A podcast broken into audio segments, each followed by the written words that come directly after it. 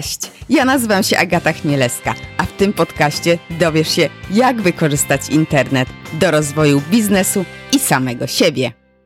Cześć, zapraszam Cię do wysłuchania rozmowy o tym, jak znaleźć się wysoko w wynikach wyszukiwania Google, jak sprawić, żeby wujaszek Google polubił Twój sklep internetowy bądź też stronę. Za chwilę dowiesz się, czym różni się pozycjonowanie od SEO, na czym polega audyt SEO i na czym się skupić, jeśli mamy ograniczony budżet. To tylko część zagadnień, o które zapytam Szymona Słowika, który jest specjalistą SEO z ponad dziesięcioletnim doświadczeniem. Jest także blogerem, prelegentem, wykładowcą, a także założycielem butikowej agencji Taka Oto, a prywatnie mąż i tata. E, nim przejdziemy do rozmowy, to mam taką ogromną prośbę, jeżeli uważasz, że komuś ten odcinek może się przydać, pomóc, poprawić jego wyniki e, biznesowe, to podeślij link do niego i, i podziel się. E, link jest krótki, achmieleska.com łamany na 83. Możesz też udostępnić odcinek z aplikacji, w której słuchasz, czy to Spotify, iTunes, czy też yy, jakiejś innej. No i z góry Ci bardzo dziękuję, a teraz przejdźmy do rozmowy. Cześć Szymonie. Cześć, witaj. Powiedz, co dobrego u Ciebie słychać? A, co dobrego? No dużo dobrego się dzieje w kontekście biznesowym. Mamy, mamy bardzo dużo roboty u mnie w agencji w taka oto. E, teraz się mierzymy z kilkoma takimi wyzwaniami bardziej natury organizacyjnej, związanej z tym, że się cały czas staramy profesjonalizować, podnosić ten poziom nie tylko w kontekście jakiegoś tam zwiększania wiedzy i doświadczenia w kontekście SEO, tak, stricte i świadczenia usług, ale także procesów, budowania, budowania kadr, e, także takich nawet formalności jakichś związanych e, z tworzeniem spółek, z, z, z zastrzeganiem znaków towarowych, e, z właśnie formalizacją pewnego rodzaju procesów, tworzeniem narzędzi, które usprawniają nam pracę z klientami. Więc tutaj dużo, dużo dobrych, ale i wymagających rzeczy się dzieje, wyzwań, takich właśnie też poza SEO-owych, tak bym to nazwał. No, a prywatnie też dobrze byłem, byłem niedawno na wakacjach, więc mam trochę więcej energii do tego wszystkiego. Pierwszy raz od dłuższego czasu wypocząłem, trafiłem w pogodę, więc nie mogę narzekać, więc, więc wszystko super. Super, super. To trzymam w ogóle kciuki też za te, te kwestie takie e, zarządcze i organizacyjne w biznesie, w pracy, bo dla mnie to jest taka czarna magia pod tym kątem. Ja tutaj jestem e, taką e, świadomą freelancerką, która nie chce tego rozbudowywać, bo, bo wiem, że to jest trudny temat i też e, no, zajmuje czas, więc, więc e, trzymam mocno kciuki. Dzięki. E, a wspomniałeś o SEO, o którym oczywiście chcę z Tobą porozmawiać. Powiedz mi, czym się różni SEO od pozycjonowania? Bo to jest takie e, używane zamiennie, ale czy to może być zamiennie używane? To znaczy powiem tak, to jest tylko kwestia nomenklatury i tutaj są różne szkoły. E, ja staram się trzymać takiej zasady, że między SEO a pozycjonowaniem różnicy za bardzo nie ma. I tutaj na pewno na różnych grupach SEO, na różnych blogach nie zabraknie osób, które by chciały mnie za to spalić na stosie. E, natomiast no, z czego to wynika? Ja może tak naświetlę taki rys historyczny, bo to bardziej z takich naleciałości wynika, jak to kiedyś wyglądało. Kiedyś e, w Polsce funkcjonował taki podział na optymalizację i pozycjonowanie. E, jako dwa jakby niezależne procesy. E, I to niejako korespondowało z tym, co w e, nomenklaturze anglojęzycznej jest nazywane on-page SEO, mhm. czy on-site SEO oraz off-page, czy off-site SEO, czyli to SEO na stronie i SEO poza stroną. No i ten e, anglojęzyczny podział wydaje mi się o tyle e, logiczniejszy, że mamy jakieś SEO jako całość, tak? Jakieś ca ca całą dziedzinę, cały e, ogół czynników, z którymi pracujemy, żeby, żeby ten ruch organiczny z Google'a pozyskiwać, bo do tego SEO się mniej więcej sprowadza. E, natomiast te czynniki dzielą się na te, które dotyczą samej strony internetowej, e, jako po prostu jakiegoś tam lokalnego bytu na danej domenie, gdzie dłubiemy sobie w treściach i technikaliach, oraz także czynników poza tą stroną internetową, które budują tak. jej reputację. I tu są głównie linki prowadzące do tej strony. No i w Polsce tak się przyjęło, że te wszystkie rzeczy on-page SEO to jest ta optymalizacja strony, natomiast budowanie linków, które budują autorytet strony e, i, i, i tak naprawdę bardzo mocno pomagają w podnoszeniu pozycji, zdobywaniu wysokich pozycji, e, zwykło się nazywać tym pozycjonowaniem. Natomiast w praktyce optymalizacja zarówno dotyczy czynników na stronie, jak i tego profilu linków, bo to nie jest tylko tak, że tych linków dorzucamy po prostu jak najwięcej tak. i, i to robi robotę, tylko tutaj też pewnego rodzaju technikalia, proporcje i, i strategia mają, mają duże znaczenie. E, natomiast jeśli chodzi o ten termin pozycjonowanie, to tak samo jakby się uprzeć, to można by powiedzieć, że działaniami na stronie, działaniami optymalizacyjnymi też pozycjonujemy, bo dzięki pewnym zmianom wprowadzonym na stronie też możemy podnieść pozycję na konkretne słowa kluczowe. Więc no tutaj to jest taki, taki troszeczkę rozgardiaż e, pojęciowy, natomiast ja zawsze podczas szkoleń w zasadzie od tego zaczynam, tak? Zacznijmy od zdefiniowania pojęć, tak? E, żeby, żeby się tego po prostu, żeby tutaj się gdzieś, gdzieś nie mylić za bardzo, żeby się za bardzo nie trzymać tego, że właśnie pozycjonowanie, optymalizacja, ja to traktuję tak naprawdę jako, jako całość.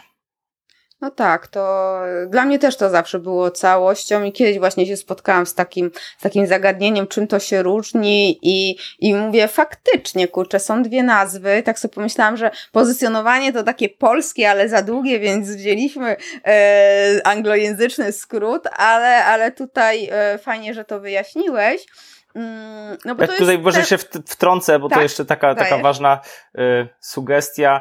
Zawsze jak, y, nie wiem, przedsiębiorca, specjalista e-commerce, marketer rozmawia ze specjalistą SEO czy z agencją, warto właśnie taką definicję pojęć sobie wprowadzić, żeby obie strony wiedziały, co pod pewnymi hasłami rozumiemy, bo potem będzie jakiś zapis w umowie, potem będą jakieś ustalenia tak. przy rozmowie telefonicznej. Warto to na początku sobie uporządkować, bo niestety na, na rynku to funkcjonuje gdzieś tam czasem zamiennie, czasem jako oddzielne pojęcia i no najważniejsza jest tutaj transparentność i to, żeby się dwie strony rozumiały, tak? Więc też nie chciałbym, żeby ktoś się potem powoływał na to, że ja powiedziałem, że to jest to samo i potem ktoś się będzie kłócił, no mówię, są różne szkoły, w każdym, w każdym takim kontakcie biznesowym warto sobie to indywidualnie zdefiniować. Tak, tak, tak. Tutaj oczywiście, e, no można to w całość, ale faktycznie zawsze warto e, ustalić, co pod danym zagadnieniem się kryje, nie? Pod daną usługą w umowie, no Dokładnie. to jest taka dobra praktyka. A powiedz mi, no bo to jest temat istotny.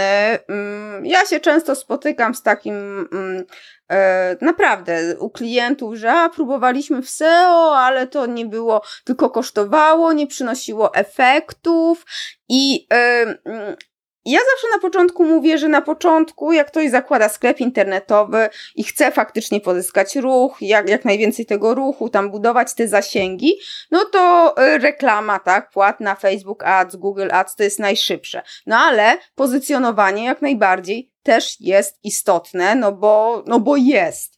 I w tym momencie powiedz mi, kiedy najlepiej to zacząć? Ja mam sklep internetowy, zaczynam tą sprzedaż i mam okrojony budżet. Moim teraz głównym zadaniem to są pierwsze pieniądze, pierwsze sprzedaże, jakiś ten ruch, no i zaczynam ładować w reklamę. I w którym momencie ja faktycznie powinnam tak poważnie już oddzielać ten, ten, ten budżet na marketing, żeby wejść w pozycjonowanie i, i dalej też te inne rzeczy robić.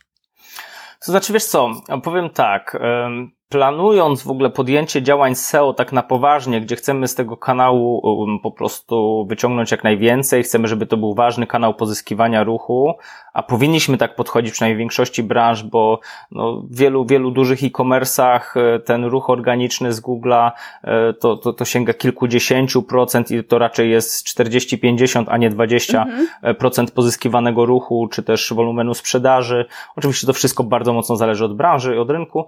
E, niemniej, niemniej tutaj warto do tego strategicznie podejść, a jak podchodzimy do takiego kanału jako strategicznego, to trzeba go uwzględnić jak najwcześniej. Natomiast to też nie, nie oznacza, że na dzień dobry w pierwszej kolejności ładujemy wszystkie pieniądze w SEO, bo to by było w wielu przypadkach samobójstwo. E, to, że trzeba się zająć tym od początku, przez to bardziej rozumiem, że powinniśmy zacząć o tym rozmawiać, analizować sytuację pod tym kątem, wiedzieć, w którym momencie jesteśmy, jaki jest potencjał i e, przy tym okrojonym budżecie, e, żeby nie podejmować właśnie potem jakichś nierozsądnych decyzji, żeby nie topić tego budżetu, oglądając tą złotówkę z każdej strony, wydaje mi się, że na dzień dobry najlepiej jest zainwestować w jakiś um, taki mini audyt, analizę konkurencji, analizę rynku, analizę słów kluczowych, taką szeroko zakrojoną e, analizę SEO, która nam w ogóle zarysuje, gdzie my jesteśmy, gdzie chcemy być, jaki jest potencjał w pozyskiwaniu ruchu, e, żebyśmy wiedzieli zarówno od tej strony popytowej, jak wiele osób szuka naszych produktów, jak wiele osób poprzez wyszukiwarkę Google próbuje dotrzeć do tego rodzaju produktów, do tego rodzaju oferty, na jak wiele różnych sposobów szuka, tak? Czy to jest kilka y, konkretnych słów kluczowych typu, nie wiem, opony zimowe, czy to są tysiące słów kluczowych typu różne konkretne modele, warianty, y, różne cechy tych produktów i tak dalej. Y, jeśli nie mamy tego rozpoznania po stronie popytu, to tak naprawdę nie jesteśmy w stanie tego sklepu nawet dobrze zaplanować, żeby on odpowiadał tej strukturze popytu, tak? Więc, więc jeśli mamy tą wiedzę, to możemy planować architekturę informacji, zaplanować treści, ale w ogóle też biznesowo jakieś kalkulacje prowadzić um, dotyczące wielkości tego rynku, tak? Wielkości rynku w SEO. E, bo tutaj to nie jest jakoś tam skalowalne, to nie jest tak jak przy takiej outboundowej e, kampanii reklamowej, że my kogoś namówimy na nasz produkt, że stworzymy ten popyt, tylko niejako odpowiadamy na ten uświadomiony popyt, który już jest wyszukiwarce, mhm. prawda? On się oczywiście w czasie może zmieniać, ale jednak od czegoś musimy zacząć, e, na czymś musimy zabazować. Raczej to nie jest tak, że tych opon zimowych w jednym roku szuka x osób, a za rok będzie ich szukało 10 razy więcej. Nie? To, to oczywiście jakieś sezonowe rzeczy związane z pogodą mogą to, e, to kształtować, natomiast to są jakieś mniej więcej rzędy wielkości, które powinniśmy znać. Z drugiej strony, oprócz tej strony popytowej, warto znać tą podaż, która już jest na rynku, czyli mhm. konkurencję.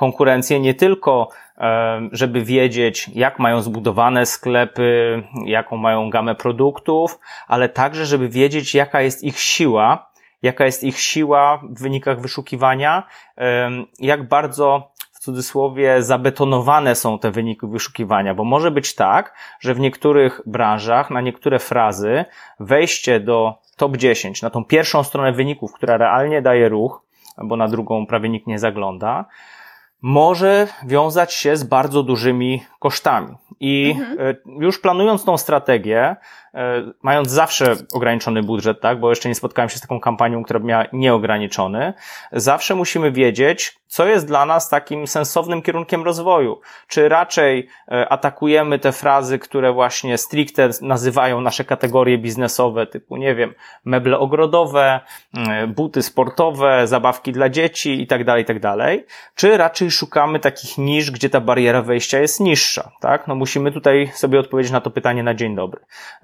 Top 10, czyli ta pierwsza strona wyników, to jest gra o sumie zerowej, więc to nie jest tak, że nie wiem, wieczorem my będziemy wyskakiwać, rano nasz konkurent, tak jak to jest czasem możliwe w, gdzieś tam w adsach, prawda, że, mhm. że gdzieś tam tak. jakiś tam placement reklamowy sobie jednak znajdziemy, nawet przy ograniczonym budżecie, tylko stawkę za kliknięcie musimy określić odpowiednio wysoką. Tutaj musimy ponieść pewnego rodzaju koszty bazowe, wstępne, żeby w ogóle móc wchodzić w tą rywalizację. Więc to moim zdaniem jest taka wiedza, którą trzeba zdobyć jak najwcześniej. Na samym początku planowania jakichkolwiek potem media planów, budżetów marketingowych, żeby w ogóle wiedzieć, z czym startujemy, jakie pieniądze będą potrzebne, żeby się w to bawić jaki jest w ogóle potencjał e, w naszej, w naszej niszy, może się okazać, że wymyśliliśmy sobie tak unikalny, fantastyczny produkt, że no wszystko fajnie, ale nikt go nie szuka, prawda? E, no i wtedy, wtedy też trzeba sobie odpowiedzieć na pytania, czy w ogóle będziemy chcieli inwestować w SEO, czy w ogóle warto sobie tutaj zawracać e, głowę tym, prawda? Więc no, zawsze, zawsze moim zdaniem od tej analizy, nazwijmy to biznesowej, warto za, za, zacząć i nawet czasem klienci są zaskoczeni, jak my robimy audyty, które również obejmują tą analizę konkurencji, analizę całego tego otoczenia, że, że właśnie nasze audyty oprócz takiego wymiaru technicznego mhm. mają taki wymiar, nazwijmy, takiej analizy właśnie biznesowej. Tak, no to jest, to jest ważne, e, jak się analizuje i audyty marketingowe, i komersowe, i właśnie też e, SEO. powiedziałeś, e, czy atakujemy te frazy takie meble ogrodowe. To jest w ogóle jakaś nadzieja dla takich fraz, no bo to są tak, wiesz, frazy, które aż, aż niewyobrażalne, żeby to w ogóle zdobyć w pierwszą dziesiątkę. To znaczy tak, no wszystko jest możliwe, tylko to jest kwestia gdzieś tam czasu i budżetu. E, właśnie analizując też tą konkurencję, możemy sobie zobaczyć, jak wiele na przykład linków i jak wiele treści wpływa na to, że ta strona jest tam, gdzie jest. I tak. są takie bariery, gdzie ta, takie branże, gdzie ta bariera wejścia jest niższa, są takie, gdzie jest wyższa. Oczywiście ja podałem takie jakieś skrajne przykłady, typu właśnie te buty sportowe, czy jakieś tam meble, tak. E, bo one są dosyć mocno obstawione. Mm, no więc no tutaj, tutaj zawsze trzeba, trzeba wiedzieć, z czym gdzieś tam startujemy. Jeśli to by było tak, że nie wiem, nagle jakiś wielki, wielki międzynarodowy potentat z bardzo popularną stroną internetową, e, nie wiem, związaną z e, wystrojem wnętrz, czy nie wiem, z farbami, czy z czymś tam, nagle dokłada u siebie na stronie sklep e, z kategorią właśnie, nie wiem, meble, nie? Gdzieś tam już do istniejącej strony, do, do domeny z historią i z wypracowaną reputacją dokłada ten element właśnie e-commerce'owy, to jest zupełnie inna sytuacja, niż jakby startował z nowym sklepem na nowo założonej domenie bez żadnej historii. W takim scenariuszu, gdzie e, zakładamy taki nowy sklep, całkowicie od zera startujemy, to nawet mając bardzo duży budżet, trzeba przyjąć, że przez pierwszy rok mniej więcej e, to tych efektów SEO za bardzo nie zobaczymy. Często jest tak, że Google wręcz takie domeny na początku um, traktuje tak po macoszemu i nawet jeśli tam są ładowane pieniądze w linki, w content i tak dalej, e, to, to Google traktuje taki projekt tak troszeczkę na dystans, troszeczkę, żeby zniechęcić SEO-owców, tak. zniechęcić, e, zniechęcić nas do działania e, i dopiero mniej więcej po tym roku ta strona potrafi wyjść z tak zwanego sandboxa i, i zacząć, zacząć dopiero pracować w oparciu o te wszystkie nakłady, które przez rok ponieśliśmy. Więc tutaj też rozmawiając z agencją SEO, startując z takimi działaniami, dobierając budżet, budżet, warto o tym pamiętać, żeby też tych wszystkich jajek do jednego koszyka nie włożyć, nie wpakować całych pieniędzy w SEO, bo na przykład przez rok to nam się może nie zwrócić, tak? I, I przez ten rok na przykład trzeba budować rentowność na adsach, na, na jakichś kanałach bardziej bezpośrednich, jakichś tam e, porównywarkach, no w zależności od strategii biznesowej, mm, być może aukcjach, być może jakiś właśnie, nie wiem, niektórzy są przeciwnikami, niektórzy zwolennikami, ale jakieś Allegro, jakieś inne platformy, marketplace'y, no różne są formy dotarcia tak? Ale, ale raczej bym postawił na te, które dają sprzedaż tu i teraz, tak? Które mhm. E, z każdej wyjętej złotówki pozwalają wyciągnąć jakąś tam kwotę, tak? No to, to, to, czy robimy to w sposób rentowny, to też jest jeszcze potem kwestia e, jakości działań marketingowych, ale jednak te kampanie takie zakliknięcie, a nie, nie ten ruch organiczny w pierwszej kolejności. No, ale, ale tutaj, tutaj, no trzeba to sobie odpowiednio, odpowiednio porozdzielać, właśnie też w zależności od tego, jak duży jest ten budżet, bo czasem jest tak, że no on jest ograniczony, ale w perspektywie roku pozwoli dogonić jakichś tam konkurentów, którzy są na dziesiątej pozycji, nie wiem, jakiejś kategorii mniej, mniej popularnej, okay. tak? I tam zacząć um, tą sprzedaż budować i zarabiać na SEO dla kolejnych kategorii, dla kolejnego asortymentu.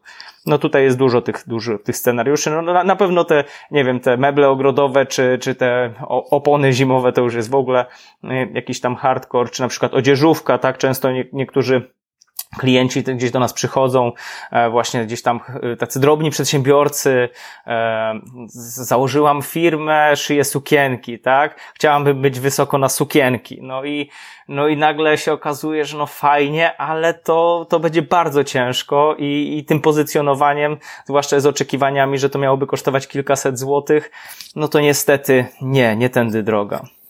Tak, tak, też, też mam takie pytania, dlaczego nie jestem na, na torebki wysoko. E, Przecież mam ładne torebki, prawda? Bo to są wysokiej tak. jakości torebki. A właśnie tak, mm, ostatnio ktoś mi zadał takie pytanie, ale jestem ciekawa twojej, twojej odpowiedzi.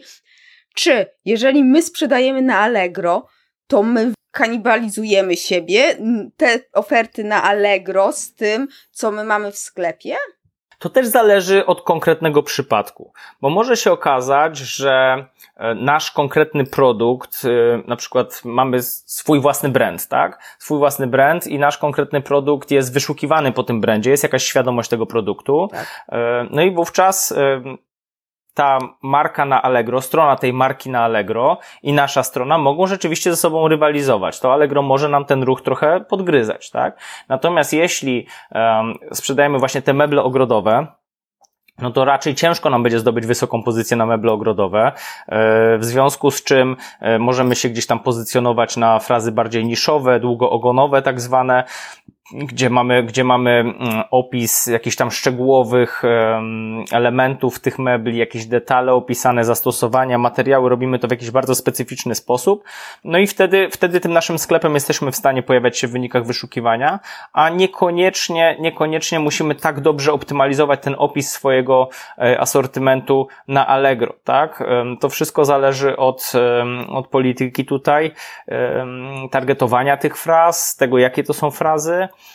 no i ja zawsze też sugeruję, żeby popatrzeć na, na to w ten sposób. E, w momencie, kiedy mamy możliwość nie mieć ruchu w ogóle, bo póki co nas na przykład nie stać, żeby wejść na te topowe pozycje e, w Google, e, a mieć ten ruch, mm, znaczy tą sprzedaż przez Allegro na trochę mniej atrakcyjnych warunkach, no ale jednak gdzieś budować świadomość marki, pozyskiwać jakiś, jakiś budżet, który możemy tak. reinwestować w SEO, no to, no to trzeba, trzeba to po prostu rozważyć, nie? Ja docelowo, długofalowo zawsze jestem zwolennikiem budowania ruchu u siebie, e, budowania własnej marki, czy to marki sklepu, jeśli jesteśmy jakimś takim multibrandowym e-commerce'em, czy to marki własne, jeśli jesteśmy producentem. Jednak ten ruch na własnej stronie, budowanie bazy newsletterowej, e, jakiejś lojalności, no tutaj jest no nie do przecenienia, prawda, bo w wielu branżach tak naprawdę tą rentowność się buduje dopiero na jakimś tam dłuższym customer lifetime value, nie na jednorazowych sprzedażach. No to też jest specyfika poszczególnych, poszczególnych rynków. No też mam doświadczenia, widzimy gdzieś tam, co się dzieje w, w analyticsach naszych klientów, mimo że my nie prowadzimy kampanii innych niż SEO, to też obserwujemy inne kampanie. No i też widzimy, że, że w wielu przypadkach e, obecność na różnego rodzaju marketplace'ach, na przykład modowych, no, często jest na skraju rentowności tak naprawdę i są przypadki, e, że rzeczywiście jeszcze przy jakichś obniżkach cen, jakichś promocjach, że to kanibalizuje biznes. No ale to też jest rola ogarniętego analityka, e-commerce managera, e, który po prostu będzie patrzył na liczby i który będzie w stanie to weryfikować. Wszystko jest do przetestowania, ale nie, nie, nie, nie idziemy w żadną strategię po prostu na ślepo, bo ktoś w podcaście, czy na YouTubie, czy w jakiejś książce powiedział, że trzeba tak, tak robić, tak? Trzeba to cały czas liczyć, bo, bo scenariusze są bardzo, bardzo różne. Tak, dokładnie. Zwłaszcza, że to, to nie tylko od branży zależy, ale od specyfiki klienta i nawet w ramach tej samej branży różnie może być, bo są różni klienci. To tak jak ja nawet widzę, jak znajomi kupują, wyszukują w internecie. Ja na przykład w pierwszy link wchodzę w Ceneo, tak? I gdzie, ale jest ta świadomość, tak, jak to działa, wszystko, ale jakoś tak naturalnie, a mam znajomych, którzy automatycznie wchodzą w, w mm, załóżmy w Allegro, tak, albo mhm. w Amazon i to jest takie, że każdy, każdy inaczej, nie? No nie zapominajmy, że duża część użytkowników na przykład chce kupić przez Allegro, i zamiast wpisywać jakiegoś, e, szukać jakiejś nazwy produktu, jakiejś kategorii produktów w Google, wchodzi do Google i wpisuje Allegro, albo w pasku adresu od tak. razu wpisuje Allegro i tam już szuka. Więc no, biorąc pod uwagę, że to też jest jakiś kawałek rynku, jakiś spory kawałek tego tortu, no jeśli nie chcemy go oddawać, no to na tym Allegro też powinniśmy być, czy na jakimś innym marketplace. Tak. No ale tak jak mówię, to też zależy bardzo mocno od, od strategii, e, od, od płynności finansowej, od jakichś takich długofalowych celów biznesowych, no są duże podmioty, dobrze doinwestowane, z jakimiś tam górkami, które są w stanie po prostu na skraju rentowności rozwijać sprzedaż, tylko po to, żeby zwiększyć udział w rynku, tak, żeby zwiększyć swoją zdolność przetargową też przy zakupie jakichś e, produktów, żeby, e, żeby wyciąć konkurencję drobniejszą, tak, a potem zacząć grać na własnych warunkach. I to jest zupełnie inna strategia dla takiego e-commerce'u niż w przypadku e, dopiero co startującej firmy, która musi w krótkiej perspektywie liczyć to ROI i, i, i mieć na przykład rentowność miesiąc do miesiąca, bo inaczej za dwa miesiące się zawinie po prostu, prawda? Więc tak. no, indywidualna sprawa, bardzo. E, tak, a czy jeżeli sprzedajemy tylko na Allegro, to powinniś, to też powinniśmy pozycjonować te aukcje my, czy to już robi Allegro? Jak? Y... Wiesz co, powiem Ci, że w tej chwili nawet się za dobrze nie orientuję. E, my nie, nie prowadzimy jakby kampanii w obrębie Allegro. Ja też wiem, że tutaj się bardzo mocno Allegro rozwija po to, żeby właśnie ten ruch u siebie utrzymać. E, są różnego rodzaju opcje wyróżnionych aukcji i tak dalej. Mhm. Natomiast no, większość klientów, którzy do nas przychodzą, e, przychodzą do nas po samo SEO w Google, tak? Bardzo, bardzo świadomie um, po, do tego podchodzą i nawet jeśli prowadzą jakieś kampanie w obrębie Allegro i, i, i tam prowadzą sprzedaż, to to traktują jako taki jakby osobny kanał zupełnie, tak? I e, tam, tam tak naprawdę te czynniki, które e, są podejmowane w obrębie strony internetowej, to on-page SEO, off-page SEO, e, za bardzo, za bardzo na to nie wpływają. No na pewno istnieje możliwość jakiejś tam optymalizacji treści ofert e, pod różnego rodzaju słowa kluczowe. E, natomiast no, nie prowadzimy takich kampanii, więc okay. nie chciałbym tutaj nikogo w błąd wprowadzać. Okej, okay, okej, okay, bo właśnie takie, takie zaciekawiło mnie to, czy my mamy jakiś wpływ na to, żeby nasze aukcje, linki do nich pokazywało się właśnie w Google, nie? Że na pewno jakieś słowa kluczowe, tak, ta, ta, ta, ten wy, wy, opis tej aukcji w jakiś sposób ma znaczenie, ale czy, czy to tak jakoś tak, wiesz, no, mocniej można tam podziałać? Znaczy, jeśli byśmy chcieli pozycjonować y, naszą konkretną podstronę, naszą ofertę w domenie Allegro, znaczy z domeny Allegro, tak. pozycjonować ją w Google, no to teoretycznie możemy działać w ten sposób, że nawet byśmy do niej linki pozyskiwali. Natomiast po co to robić, jeśli można je pozyskiwać do siebie? Tak, e, tak. Allegro jest bardzo mocne, mm, jeśli chodzi o pozycjonowanie tych głównych kategorii albo różnego rodzaju specyficznych, e, specyficznych kombinacji tych kategorii, typu, nie wiem, jakieś wiklinowe meble ogrodowe, czarne meble ogrodowe i tak dalej. Różne, różne, różne E, nazwy tych kategorii wyskakują wysoko.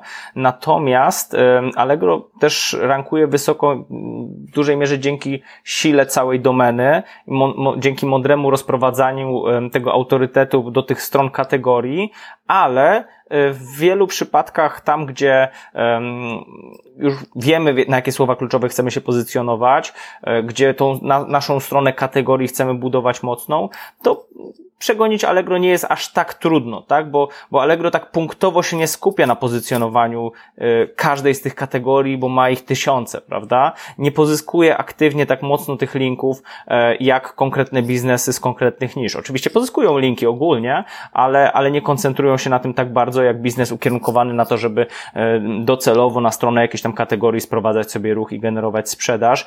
Więc no, na dłuższą metę wydaje mi się, że, że taka, mm, koncentracja na tym, jakiś fokus na tym, żeby pozycjonować swoją stronę z Allegro w Google, mm, raczej, raczej nie przyniesie, nie przyniesie efektów. Tym bardziej, że ta aukcja w pewnym momencie może być już archiwalna, mhm. no i, i, i wpakowaliśmy tutaj pieniądze i czas w coś, co nie przyniesie sprzedaży, tak? A ten nasz adres tej strony kategorii czy produktu e, długofalowo może tak. ten ruch pozyskiwać. Tak, tak, tak. Znaczy ja jestem też fanką tego, żeby na, na swoim jak, na, jak najszybciej też Oczywiście e, Allegro jako, jako to, ta część, nie? Jeżeli potrzebujemy faktycznie, albo strategia nasza e, to zakłada, ale też na, na swoje i to tak samo, czy social media, czy jakieś inne rzeczy, bo później pokazuje, e, życie pokazuje, jak to później może wyglądać, że masz fanpage, budujesz, a, a, a teraz, żeby gdzieś dotrzeć z postem, musisz płacić za, za reklamę, bo, bo, bo to jest po prostu biznes, tak? No nie ma nic tak za darmo. I to jest wiadome.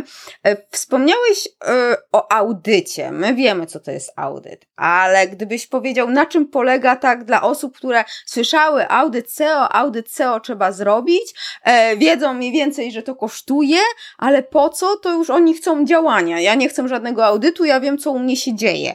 I na czym to polega i dlaczego to jest faktycznie ważne, bo to jest ważne. Znaczy, zacznę może od tego, że powiedziałaś, że wiedzą, że to kosztuje, bardzo wielu nie wie albo okay. oczekuje, że to będzie za darmo, okay. bo wbrew pozorom bardzo dużo, bardzo dużo e, użytkowników szuka tak, po takim haśle darmowy audyt SEO. Albo są narzędzia e, takie, nie? Do, do... Tak, tak, tak. No moim zdaniem to są takie narzędzia bardziej na zasadzie ciekawostki niż narzędzi, które wykonywałyby faktycznie taki audyt SEO. Ja nawet mam u siebie na blogu taki artykuł e, specjalnie targetujący tą frazę, darmo, audyt SEO, dlaczego nie powinien być darmowy e, i tam tłumaczę, tłumaczę e, jak, jak, jak wyglądają to te praktyki. Znaczy to jest taka, taka praktyka sprzedażowa też, część agencji oferuje darmowy audyt SEO po to, żeby po prostu podpisać e, jakąś tam długofalową mm, umowę długofalowej współpracy, Natomiast bardzo często te takie darmowe audyty SEO przedstawiają stosunkowo niską jakość. Ja nie powiem, że zawsze, tak, bo ktoś może robić bardzo dobre audyty SEO, jak już zostanie podpisana na przykład roczna umowa, no ale wtedy też wiemy, że za ten audyt SEO płacimy tylko w tym abonamencie, w tej dalszej tak, współpracy, no, prawda?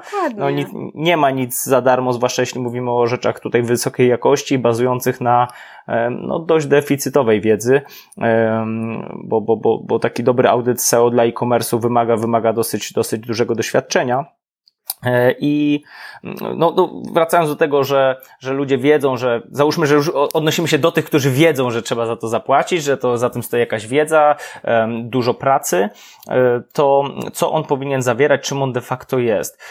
Miałem taką prezentację na, na Isle of Marketing, w zasadzie na Isle of SEO e, w, w osta podczas ostatniej edycji, gdzie dokładnie o tym opowiadałem, bo rzeczywiście mam takie przeświadczenie też pracując z klientami, że bardzo wielu z nich nie wie, po co się zgłasza, wie, że to jest coś ważnego, że od tego trzeba zacząć, ale tak naprawdę z czym to się to nie wiedzą. No i jakbym miał tak w żołnierskich, w żołnierskich słowach opowiedzieć, czym jest audyt SEO, no to jest analiza wszystkich czynników związanych z SEO, które wpływają na Twój biznes. Mhm. I tak jak na początku mówiliśmy o tym on-page SEO i off-page SEO, tak tutaj można odnieść to do takiego audytu on-page, oraz e, audytu linków, audytu off-page, e, czy też takiej właśnie analizy biznesowej SEO związanej z analizą konkurencji. My w momencie, kiedy zaczynamy współpracę z klientem w taka oto, to zawsze staramy się zacząć od takiego szeroko zakrojonego audytu, czyli on-page, jak jest zbudowany sklep, e, jakie ma błędy techniczne, jakie ma błędy w zakresie architektury informacji, treści, e, ale także nie tylko same błędy takie zero-jedynkowe, ale również niewykorzystany potencjał, jakieś takie nie do końca optymalne rozwiązania. Mm, I wtedy, wtedy wiemy, co trzeba zmienić na takim sklepie na dzień dobry. E, drugi etap, drugi obszar tej analizy to jest analiza profilu linków i tego, co tam się dzieje, bo jeśli sklep już podejmował jakieś działania związane z pozycjonowaniem, e, to może się okazać, że duża część linków jest e, szkodliwa, albo kończy współpracę z poprzednią agencją, która linkowała do sklepu ze swojego zaplecza, ze swoich serwisów i w ramach tej współpracy odpina te wszystkie linki, tak? Te, to, to, co nas wpływało na naszą reputację, nagle zostaje odcięte, tak? E, może się okazać, chociaż teraz to już jest bardzo rzadkie, że gdzieś na, na stronie ciąży jakaś kara nałożona przez Google. Kiedyś to było dużo, dużo, dużo częstsze, w tej, w tej chwili e, dosyć rzadko Google te kary nakłada. E, ale też trzeba mieć to gdzieś na uwadze i wiedzieć, czy w tym obszarze coś nam nie szkodzi.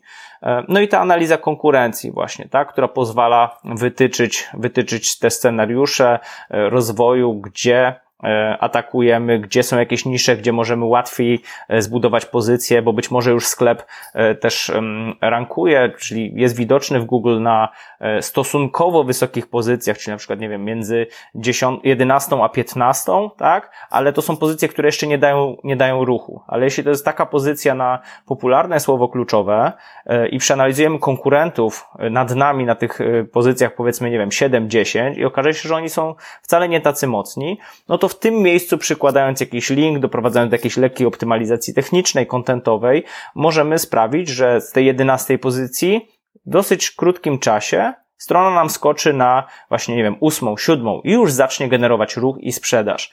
Więc, więc tego typu audyt też pozwala yy, zbudować taki zarys strategii SEO. Od czego zaczynamy, co nam da e, takie najszybsze efekty, te tak zwane low hanging fruits, e, co, co gdzieś długofalowo będzie e, wyzwaniem, bo konkurencja jest bardzo mocna, co technicznie możemy rozwiązać już teraz, a czego nie, bo na przykład wybrany silnik danego sklepu na to nie pozwala, bo w przypadku SaaSów E, czyli tych takich gotowych, dzierżawionych rozwiązań, to tak naprawdę no nie wszystko możemy zrobić, nie mamy pełnej swobody e, i, i, i dzięki temu taki audyt tak naprawdę ustawia całą dalszą współpracę.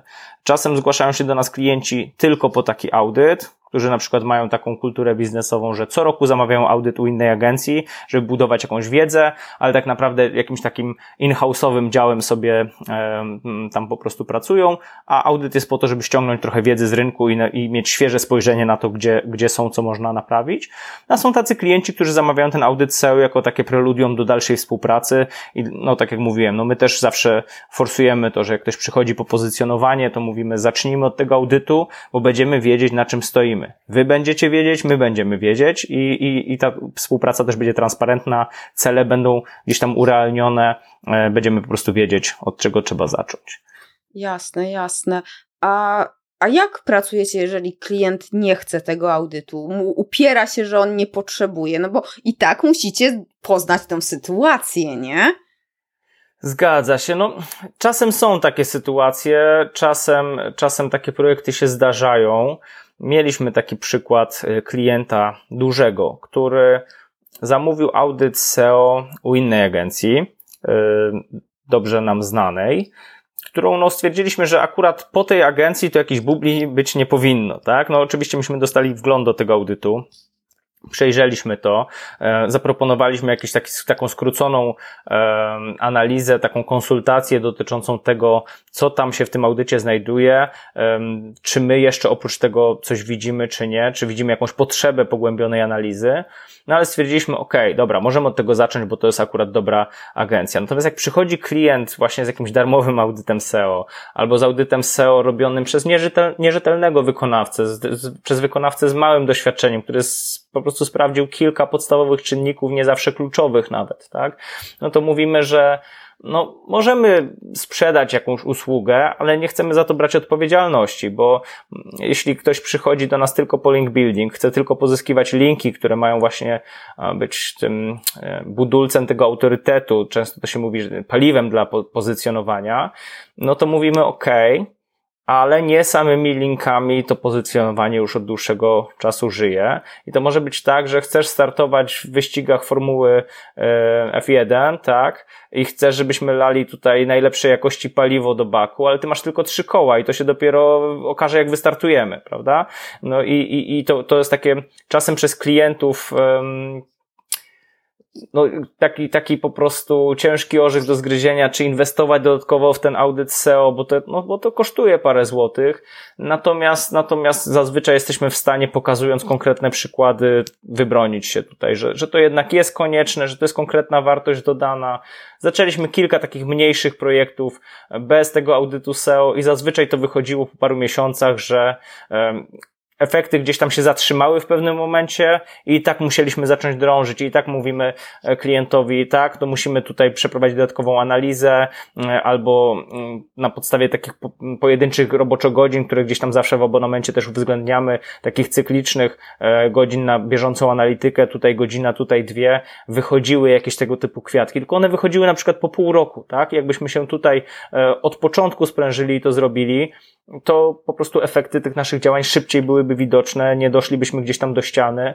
No, mieliśmy, mieliśmy takie przypadki, udało się ich nie stracić, tak, ale to zawsze potem jest taka nieprzyjemna e, atmosfera pracy z klientem, bo tak. wiadomo, póki są efekty, to wszyscy są zadowoleni. Jak e, te efekty przestają się pojawiać, to nagle się szuka czarownic, prawda, do tak. spalenia, no i, i czasem tą czarownicą po prostu jest brak audytu wy, wykonanego na początku, więc no, staramy się już tutaj tego trzymać. Jasne, tak, tak, ja, ja tak spytałam specjalnie, bo ja mam to samo u siebie, nie, no proszę tutaj więcej sprzedaży, ja chcę tutaj lepiej sprzedawać, bo mała sprzedaż, no ale bez analizy no, nie da się zacząć działać. To jest takie wróżenie z fusów, to tak samo mogę odesłać do kilku blogów i, i, i proszę sobie poczytać i wybrać, co, co panu pasuje, pani pasuje. A wspomniałeś y, szkodliwe linki. Co to jest? To znaczy tak, generalnie e, tutaj dotykamy kluczowej sprawy, jeśli chodzi o pozycjonowanie, mianowicie takiej troszeczkę schizofrenii, jaką, jaką żyje Google, czyli z jednej strony Google mówi, że linki prowadzące do naszej witryny są właśnie tym czynnikiem budującym nasz autorytet. Oni tutaj tworząc te podwaliny całego swojego algorytmu, wyszli z takiego założenia, trochę przenieśli to ze świata akademickiego, że im więcej cytowań ma dana praca naukowa, tym jest bardziej renomowana. No i takimi cytowaniami tutaj w internecie są te linki z innych stron i im więcej linków prowadzi do naszej strony, ze strony jakimś wysokim też autorytecie, renomowanych, dobrze, dobrze widocznych w Google, e, typu jakieś portale duże, serwisy specjalistyczne, blogi eksperckie i tak dalej, bądź jakieś strony rządowe, edukacyjne, e, no tym wyższy jest autorytet naszej strony, tak? Tym bardziej ona jest legitymizowana przez tamte podmioty, tak? No i to jakby jest oficjalne i to nie jest żadną tajemnicą i Google cały czas podtrzymuje, że tak, że to jest istotne. Natomiast z drugiej strony, w wytycznych dla webmasterów Google'a jest taki zapis mówiący o tym, że oni walczą z nienaturalnymi linkami, czyli te linki, które e, do nas prowadzą, powinny powstawać tylko i wyłącznie spontanicznie, dzięki dobrej woli redaktorów e, tych portali, e, tych blogerów i tak dalej, i tak dalej, a nie w wyniku jakichś naszych starań mhm. związanych z zakupem publikacji sponsorowanych, byciem sponsorem jakichś eventów. No, generalnie nie możemy kupować tych linków, tak? Z perspektywy Google każdy link kupiony to jest link nienaturalny. No i tak to, tutaj się zaczyna taka zabawa w kotka i myszkę, bo te kupowane linki, czy to też y, samodzielnie tworzone, bo też się tworzy całą własną infrastrukturę czasem po to, żeby te linki zdobywać i udawać te wiarygodne, re, renomowane podmioty przekazujące autorytet, tak naprawdę my cały czas staramy się pokazać Google'owi, że te linki no, mają wyglądać na naturalne, no ale w praktyce, w praktyce nie są. I e, Google cały czas podnosząc poziom e, swojej analizy tutaj tego, co się w sieci dzieje, rozwijając swoje technologie, algorytmy, dąży do tego, żeby te takie najbardziej spamerskie linki, najbardziej nienaturalne, po prostu wykluczać, wykluczać z tej swojej analizy, z tego um, silnika, który wpływa potem finalnie na E, ranking strony, determinuje ranking strony i przez wiele lat e, Google mm, jak już się nauczyło w jakiś sposób identyfikować te najbardziej charakterystyczne typy linków, typu jakieś linki z katalogów, e, z tak zwanych SWL, systemów wymiany linków, to zaczął nakładać za to kary. I po prostu można było dostać takiego nieprzyjemnego maila, jeśli się miało założone konto Google Search Console, bądź po prostu e, odnotować nagły spadek pozycji e, o kilkadziesiąt oczek, o kilka oczek, w zależności od sytuacji. E, no i po prostu pojawiał się problem, tak? Pojawił się problem, bo zostaliśmy ukarani za toksyczne, za spamerskie, nienaturalne linki, no jak sobie to tam nazwiemy, prawda? Mhm. No i przez długi czas gdzieś tam seowcy byli gnębieni przez Google właśnie tymi karami, e, karami za nienaturalny profil linków. E, Google dał tutaj też webmasterom i seowcom takie narzędzie bardzo sprytnie, żeby móc z tej kary wychodzić E, żeby jakby się jej pozbywać.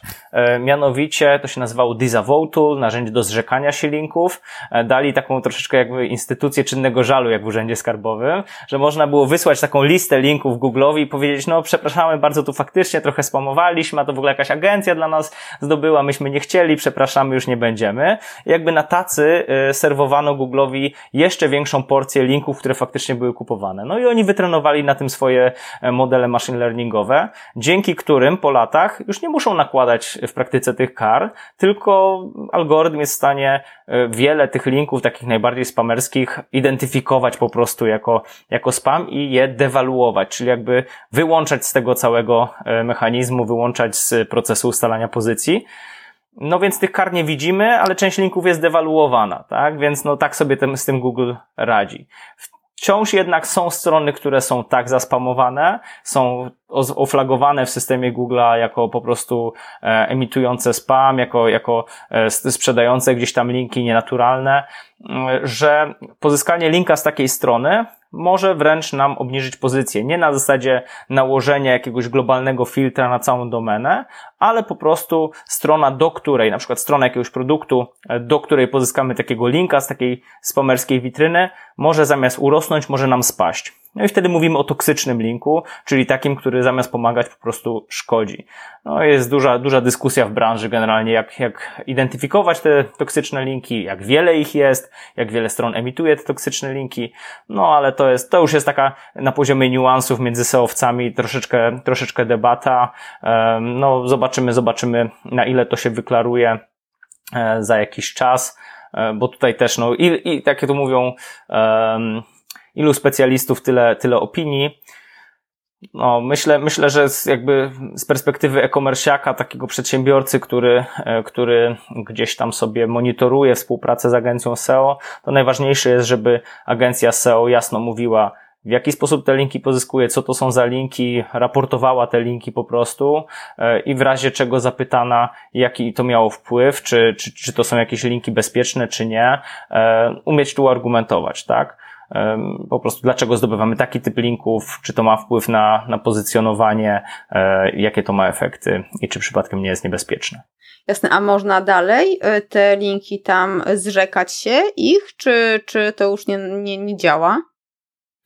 Można, można. Natomiast najlepiej jest takiego linka, jeśli wiemy, że jest szkodliwy dla nas, po prostu odpiąć, tak? Skontaktować się, nie wiem, z jakimś wydawcą, od którego linka kupiliśmy, z jakimś e, administratorem jakiegoś zaplecza, e, czy jeśli to są przez nas pozyskiwane linki na jakichś, nie wiem, e, dziwnych forach, z jakichś profili na przykład masowo zakładanych, no to najlepiej po prostu to posprzątać, tak? Dalej jest to narzędzie dostępne, natomiast, natomiast ma, rzadko, rzadko go w tej chwili używamy, bo ono jest raczej właśnie w takiej sytuacji, gdzie, gdzie strona dostanie jakiś filtr, dostanie jakąś karę taką potężniejszą, e, to, to, to, to się z tego korzysta.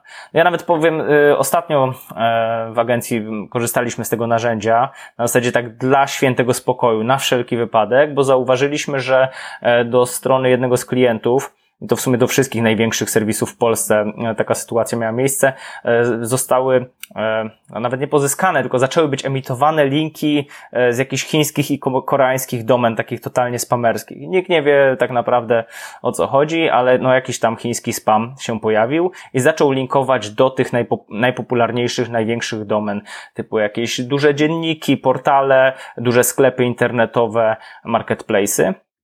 No i ze względu na to, że tam w ciągu miesiąca na przykład potrafiło się pojawić, potrafiły się pojawić linki na przykład nie wiem, z pięciu tysięcy domen, to stwierdziliśmy, że to już jest taka ilość, że to gdzieś tam może szkodzić. No to jest e, całkowicie nienaturalne. To nie jest przez nas tak naprawdę realizowane, no ale no nie wiemy, czy Google to uzna za jakieś nasze działania, czy nie.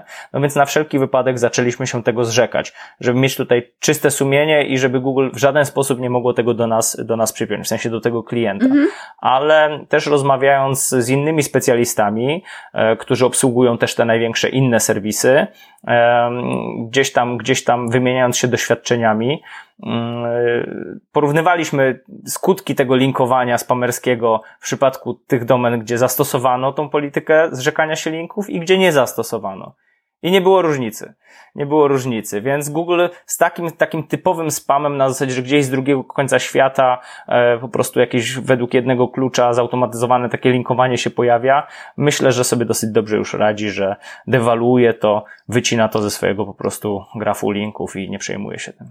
Ja, ja mam takie wrażenie, e, jak są zmiany algorytmów, bo są, bo bywają, tak, i mam takie wyobrażenie, że SEOwcy, branża SEO i Google to jest taki mm, uciekająca e, myszka gojący kot, tak, że to jest po prostu taka zabawa w kotka i myszkę. Google coś e, powie, e, albo e, algorytm zostanie w jakiś sposób odkryty przez branżę SEO, co robić, no i Google wtedy, aha, to trzeba uciekać, coś zmienić, ale też się dzieli tą wiedzą i i z jednej strony ja rozumiem, że się dzieli, bo chce faktycznie mieć dobry content, ale z drugiej strony zmienia i tam czasem ten nos tam stryczka da. To znaczy, tak, no zdecydowanie tak to wygląda. Często nazywamy tą całą zabawę w SEO właśnie taką zabawą w kotka i myszkę, tylko bym tu polemizował, kto jest kotkiem, a kto myszką, tak? W sensie, to my raczej jesteśmy, to my raczej jesteśmy e, tymi, którzy gdzieś tu uciekają, a, a Google próbuje nas dopaść, bo, bo, bo jednak łamiemy, łamiemy te wytyczne mm, czasami, tak? Okay, Czasami okay. się zdarza. Powiedziałeś, że Google się dzieli wiedzą, tylko to też właśnie trzeba rozgraniczyć, jaka to jest wiedza, bo Google dużo zaklina rzeczywistości, dużo wysyła takich komunikatów na zasadzie trochę samospełniającej się przepowiedni, że oni na przykład mówią, od teraz szybkość strony będzie kluczowym, najważniejszym na świecie w ogóle czynnikiem związanym z pozycjonowaniem. No to co robi większość webmasterów, jak usłyszy taki komunikat? Przyspiesza swoje strony internetowe. W praktyce obserwujemy, że na przykład ma to znikomy wpływ na pozycjonowanie, ale Google osiągnął swój cel, mianowicie, tak. mianowicie przyspieszenie sieci, nazwijmy to szeroko rozumianej, więc dla nich to też jest oszczędność w um, po prostu w procesie crawlowania, czyli tego mapowania całej tej sieci, analizowania stron, e, no bo po prostu mają mniejsze obłożenie swojej infrastruktury, tak? Więc, więc tutaj z tym dzieleniem się wiedzą, to też nie, nie do końca okay. jest tak, bo no właśnie możemy, możemy naiwnie przyjąć, że o, Google mówi, że to będzie ważne, więc całą swoją uwagę, energię tak. po prostu kierujemy na ten jeden czynnik, a okazuje się, że to nic nie daje. No to jest taki skrajny czynnik, bo akurat w e-commerce ta szybkość e, działania strony jest bardzo ważna z tak. perspektywy tak. UX-owej, sprzedażowej, optymalizacji konwersji, więc to nie o to chodzi, żebym ja tutaj to bagatelizował, że to nie jest ważne, ale jednak ten, ta dyskusja o szybkości stron przez ostatnie lata w branży SEO była trochę moim zdaniem przehajpowana. E, I no tutaj, tutaj, tutaj na Google'a trzeba, trzeba patrzeć, słuchać, tak. obserwować, co mówią, ale też weryfikować, oni się też głównie dzielą taką wiedzą dotyczącą tego, jak pracuje ich bot, ich, e, ich infrastruktura, która próbuje pobrać stronę, przeczytać, zrozumieć. No i tutaj no, na tym takim poziomie deweloperskim można zapoznać się z dokumentacją Google'a i dosyć dużo osiągnąć e, w skali tej optymalizacji technicznej, żeby rzeczywiście ta strona była przyjazna, żeby Google mogło przeczytać, znaleźć najpierw, przeczytać i odpowiednio zinterpretować tą stronę internetową, Natomiast już w kontekście tego na przykład link buildingu Google nam nic nie powie. Google powie po prostu twórzcie takie wartościowe treści, żeby internet sam do was cały linkował, nie? Tak. E, no i, i ci, którzy tego, tego słuchają, to często po prostu nie mają ruchu organicznego, bo są gdzieś tam daleko za konkurencją, prawda? Więc no trzeba to tutaj oddzielić to ziarno od plew, że tak powiem, w tej, w tej ich komunikacji. No, jeśli chodzi o aktualizację algorytmu, to to też się troszeczkę zmieniło przez ostatnie lata, bo jeszcze parę lat temu to były takie aktualizacje nakierowane na jakiś określony czynnik, tak? tak. Że tutaj wprowadziliśmy, że to teraz się będzie liczyło, że to, tak. albo przy jakiejś takiej większej aktualizacji można było poprzez analizę ruchu w wynikach wyszukiwania dosyć łatwo wyśledzić, że e, zaczęły być premiowane raczej tego typu strony internetowe, a takie strony internetowe spadły. Natomiast od paru, od paru um, iteracji, tych takich największych aktualizacji, tak zwanych core algorithm updates, czyli takich aktualizacji całego tego rdzenia algorytmu, um, gdzie no, stało się to dużo bardziej skomplikowane, utrudnione, bo to są raczej takie aktualizacje związane z dopasowaniem modeli machine learningowych, e, wieloczynnikowych, e, a nie, nie, nie zorientowanych na jeden konkretny czynnik. To nie jest tak, że ktoś tam w Mountain View w Google przesuwa wajchę, że od teraz, nie wiem, strony muszą mieć takie tytuły i nie wiem, taką długość i tyle linków ma do nich prowadzić, tylko w różnych branżach, w różnych, w różnych niszach po prostu algorytm jest w stanie wytypować sobie, co jest normą, co jest jakimś tam standardem, co odstaje od tego standardu na przykład negatywnie, tak? E, jest na przykład jakimś takim e, czynnikiem spamowym, co jest oczekiwane przez użytkowników, tak? Coraz więcej tych danych behawioralnych Google sobie też szczytuje. No więc tutaj, tutaj po prostu ta wieloaspektowa, ciągła optymalizacja strony e, on-page i pozyskiwanie tych linków, no to, to, to jest wyścig zbrojeń tak naprawdę, tak? To nie jest takie, w zasadzie wymyśliliśmy jeden tajny trik i teraz przez pół roku na nim jedziemy, prawda? To, to, to raczej, raczej tak nie działa. Okej, okay, a to w jaki sposób wy, się dowiadujecie o tym, że Google coś zmienił w algorytmie? To jest taki surprise, bo no, no dobra, okej, okay tutaj działacie, odkryliście, że okej, okay, tutaj to i to jest ważne, na tym trzeba się skupić, yy, linki, content, jakieś słowa kluczowe, no, tutaj już teraz tak rzucam, tak? Ale i coś nagle yy, się zmienia, tak? Google ogłasza, że się zmienił algorytm. Czy to wy na to wpadacie? Jak to wygląda? I tutaj odpowiem naj, naj, najpopularniejszą odpowiedzią w branży SEO, czyli to zależy. Są takie update'y, które są ogłaszane oficjalnie, e, na przykład te Core Algorithm Updates, tak. w momencie, kiedy zaczynają być e, wdrażane, to oficjalnie Google ogłasza u siebie na blogu, na Twitterze, w różnych tam kanałach. Zaczęliśmy e, rolować, oni to mówią rollout, zaczęliśmy wdrażać nową jakąś tam wersję tego głównego algorytmu. No i wtedy przez około dwa tygodnie jest zamieszanie w wynikach wyszukiwania, pozycje skaczą, czekamy aż to się uspokoi i próbujemy wyciągać wnioski. Są takie update'y, takie aktualizacje, które są wręcz zapowiedziane, i teraz na początku maja miała być taka aktualizacja związana z takimi UX-owymi, szybkościowymi czynnikami, to się nazywa Core Web Vitals, też dosyć dużo ostatnio w branży o tym się mówiło. E, oni tą aktualizację akurat przesunęli, gdzieś tam chyba ze względów technologicznych nie byli w stanie jej wdrożyć w zapowiedzianym terminie.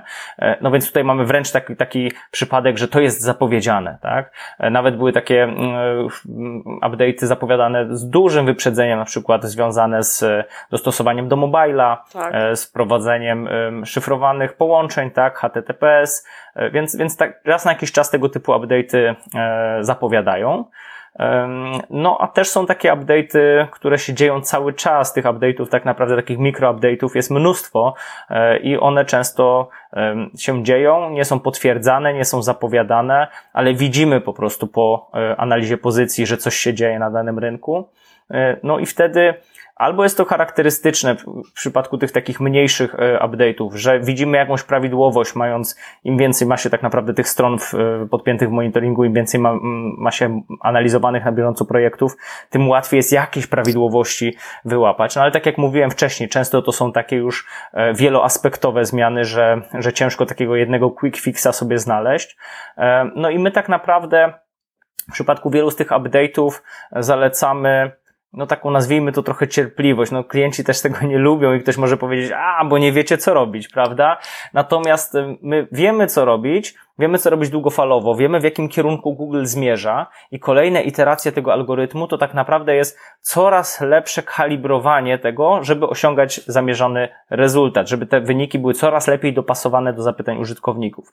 Tylko, że Google czasem robi to mylnie, tak? Przesuwa tą wajchę, wdraża jakiś nowy algorytm, nową aktualizację i tak naprawdę coś się zmienia w wynikach wyszukiwania, ale oni sami wiedzą już na przykład po miesiącu, że to wcale nie polepszyło jakości okay. wyników wyszukiwania, że użytkownicy są mniej zadowoleni, dłużej szukają, muszą ponawiać zapytania, mają cały, cały zestaw danych, żeby tego typu wnioski wyciągać i czasem występuje tak zwana korekta algorytmu, korekta aktualizacji, e, gdzie tak naprawdę część rzeczy zostaje przywróconych do stanu sprzed aktualizacji, tak? I wtedy wykonywanie jakichś nerwowych ruchów też niekoniecznie e, jest uzasadnione, więc no, widzimy, widzimy zawsze, czy domena, która oberwała na przykład ma taką dyżurną listę błędów, które nie zostały poprawione i które wiemy, że mogą ciążyć. Na przykład występuje bardzo dużo kanibalizacja, czyli taka sytuacja, gdzie wiele podstron rywalizuje e, w ramach jednej domeny mhm. o mm, pozycję na to samo słowo kluczowe, tak? Albo gdzieś przeskakuje na przykład artykuł na blogu ze stroną kategorii w e-commerce, tak? Walczą, walczą ze sobą. Nie mamy uporządkowanej architektury informacji. Wtedy takie, takie, takie serwisy, e, które właśnie gdzieś tam mają mnóstwo podstron, podstron o bardzo podobnej treści, nie mają dobrze e, linkowania wewnętrznego rozwiązanego, dobrze menu zbudowanego i tam mają cały szereg jeszcze dodatkowych problemów technicznych, są bardziej też podatne na takie wahania, tak? Bardziej podatne są na takie duże skoki e, podczas tych aktualizacji. No więc wtedy, wtedy widzimy, że ta strona oberwała, no i mówimy, no okej, okay, to nie jest tak, że teraz jeden magiczny trik spowoduje, że ona wróci, tylko wreszcie zabierzmy się za uporządkowanie tych rzeczy, które zbyt długo czekały na to, żeby się tym zająć, nie? Okay. Więc, więc no, to jest taki, taki, taki tak naprawdę cykliczny proces, bo, bo nie da się zrobić domeny, która jest w 100% zoptymalizowana, idealna i najlepsza, nie? Bo tutaj też się zachowania użytkowników zmieniają. No, zobaczymy też na ile, e, na ile tutaj Google przyspieszy z wdrażaniem swoich zmian, bo my wiemy w jakim kierunku Google mniej więcej zmierza, ale to, co Google chce osiągnąć, to jest jedno, a to, co jest w stanie egzekwować, to jest drugie. I na przykład kontekście dopasowania do intencji użytkowników, Google chce każdorazowo jak najlepiej e, przewidywać, co dany użytkownik ma na myśli, wpisując jakieś tam hasło, czy on chce informacji, czy on chce oferty, czy on chce inspiracji, mhm. e, czy chce, czy chce jeszcze czegoś innego.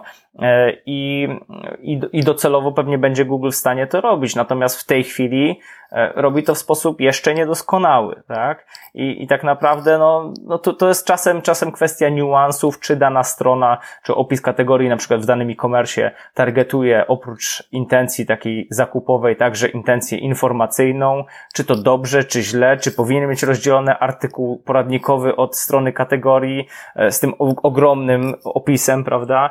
No to to są indywidualne, indywidualne sprawy i na poziomie każdego serwisu tak naprawdę do przeanalizowania. No, w każdym, w każdym przypadku po takim update'cie, jeśli taka strona straci bądź już zyska widoczność, czasem to jest tak, że na pewnych y, podstronach straci, na innych zyska, tak, że po prostu gdzieś te dopasowania się zmienią w, w wyniku, w wyniku zmian założeń po stronie Google'a. No i wtedy po prostu patrzymy, co poleciało, co zyskało i staramy się do tego odnieść cały czas trzeba kombinować. Tak, dlatego to jest świetna, świetna też branża dla osób, które zamiast podążać jakimś tam utartym schematem, cały czas chcą analizować sytuację, patrzeć co się dzieje, szukać dziury w całym. No, jest to, jest to, jest to angażujące. Tak, tak, takie, takie trochę też logiczne, tak, kombinowanie, układanie. E, no, fajnie to brzmi, bo to cały czas jest rozwijające. Oj, tak. Też mówiliśmy o tych słowach kluczowych. Tak naprawdę jest ogrom artykułów, też są darmowe narzędzia, jak wyszukiwać te słowa kluczowe, ale tak naprawdę jak taki y, użytkownik, czy to właśnie mm, osoba od marketingu w sklepie internetowym wpisze, czy domenę sklepu coś tam wyrzuci, tak? Nie zawsze y, to się wydaje, tak, że to są odpowiednie frazy, albo samemu się wpisze, tych fraz jest ogrom. Jak do tego tematu podejść? Czy to w ogóle jest sens robić samemu, czy w ramach też takiego audytu też taką listę fraz możemy zdobyć i później jak je wykorzystać tak naprawdę? To znaczy tak, no, praca na, na, na słowach kluczowych to też jest e, proces długofalowy, to nie jest coś, e, jakiś, jakiś zamknięty, e, jednorazowy etap. No, bo tak naprawdę słowa kluczowe, przez słowa kluczowe powinniśmy rozumieć wszystkie hasła, pojęcia, które wpisują użytkownicy wyszukiwarki, tak, podczas wyszukiwania. I spośród tych haseł e, należy wyłuskać te, które są w jakiś sposób powtarzalne, tak? I optymalizacja pod ich kątem i jakby inwestowanie w nie ma sens, tak? Bo, bo jakby to jest jakby jakiś powtarzający się e, proces, więc można z tych fraz po prostu pozyskiwać ruch. Więc, więc popularność i jakby stałość tego, tego zainteresowania tymi frazami jest tutaj ważna, ale z drugiej strony także konkurencyjność, czyli no fajnie, że jakaś fraza typu właśnie te opony, czy nie wiem, stół jest popularna, ale czy jest uzasadnione tak. biznesowo walczenie w naszym przypadku i inwestowanie ogromnych pieniędzy w to, żeby na tą frazę być wysoko. Tym bardziej, że na hasło takie bardzo ogólne współczynnik konwersji wcale też nie musi być jakiś szalenie fajny w tak. porównaniu do takich bardziej precyzyjnych, już ukierunkowanych na zakup konkretnego produktu. No i właśnie tutaj do, docieramy do drugiego, do drugiej strony medalu, mianowicie uzasadnienie biznesowe, bo to, że fraza jest popularna, to jeszcze nie znaczy, że będzie nam robiła biznes. E, jeśli mówimy o e-commerce'ach, no to okay. chcemy, żeby te frazy sprzedawały, prawda? Jeśli to są frazy powiązane z naszymi produktami, e, z kategoriami produktów, to chcemy, żeby, żeby na te frazy być jak najbardziej widocznymi, ponieważ no, one gdzieś tam rokują, że będą doprowadzały do konwersji, tak? Czyli no, do tego się to wszystko sprowadza. No i w zależności od tego, jaki mamy też jaką mamy strategię, e, gdzie jesteśmy obecnie na rynku, mm, jaką mamy konkurencję, no możemy się skupić albo na tych frazach, które dają bezpośrednią sprzedaż, ale też się liczymy z tym, że one prawdopodobnie są dobrze zidentyfikowane przez konkurencję i są drogie, żeby się na nie e, wyświetlić wysoko e, i to nie zawsze jest takie łatwe. Albo na przykład koncentrujemy się na takich frazach bardziej e, na przykład poradnikowych, które obstawiamy swoim blogiem, jakimś poradnikiem, bazą wiedzy i atakujemy ten wczesny etap customer journey, tej mhm. wędrówki użytkownika, tak? No tutaj nie ma jednej recepty, która powie, że mm, te frazy są ważne w biznesie albo te, bo to zależy od tego, jak mamy zoptymalizowany cały biznes, cały proces i, i jak tak naprawdę w naszej branży ludzie e, szukają, prawda?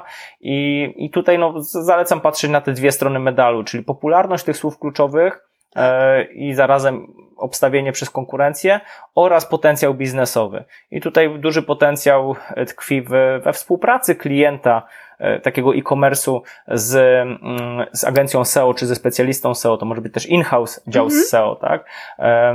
Ale na takiej rozmowie, żeby jasno określać z jednej strony, gdzie możemy pozyskać ruch, tak? Skąd możemy nagonić tych ludzi do tego sklepu, ale jednocześnie, żeby kalibrować to przez ten pryzmat, e, jak ten ruch będzie wpływał na sprzedaż. I, no okay. i tu jest też znowu szukanie ciągłego optimum, tak? Szukanie ciągłego optimum, szukanie tych, tych e, low hanging fruits, czyli sięganie w pierwszej kolejności po te Mm, frazy, gdzie jest potencjał sprzedażowy, a my już prawie pozyskujemy ruch, tak? Jesteśmy na tej jedenastej pozycji przykładowo, mm -hmm. tak? Czy, czy na przykład na ósmej, bo, bo już potem zdobycie każdego jednego oczka wyżej w wynikach wyszukiwania na tej pierwszej stronie daje dużo większy, dużo większy ruch, to nie rozkłada się liniowo zdecydowanie. Więc no tutaj, tutaj cały czas analityka, analityka i jeszcze raz analityka i, i analiza też działań sprzedażowych. No, bardzo fajnie jest, jak e, klient ja mówię z perspektywy agencji SEO, tak. jak klient prowadzi też kampanię Google Ads, bo ta analityka e, w Google Analytics chociażby e, na poziomie słowa kluczowego w Google Ads jest dużo dokładniejsza. Google daje dużo do, dokładniejsze informacje na temat ruchu z takiego słowa kluczowego. Możemy sobie zidentyfikować konkretną frazę i zobaczyć, e, czy użytkownik, czy użytkownicy, jakaś pula użytkowników wchodzący, wchodzący z tej frazy konwertują czy nie? Czy zapisują się na newsletter, czy nie? Nawet jakby to miały być jakieś mikrokonwersje. E, czy oni powracają, żeby dokonać zakupu, czy nie? E, natomiast w przypadku tego ruchu organicznego jest to dużo, dużo trudniejsze. Google nam tutaj taką zasłonę dymną rzuca.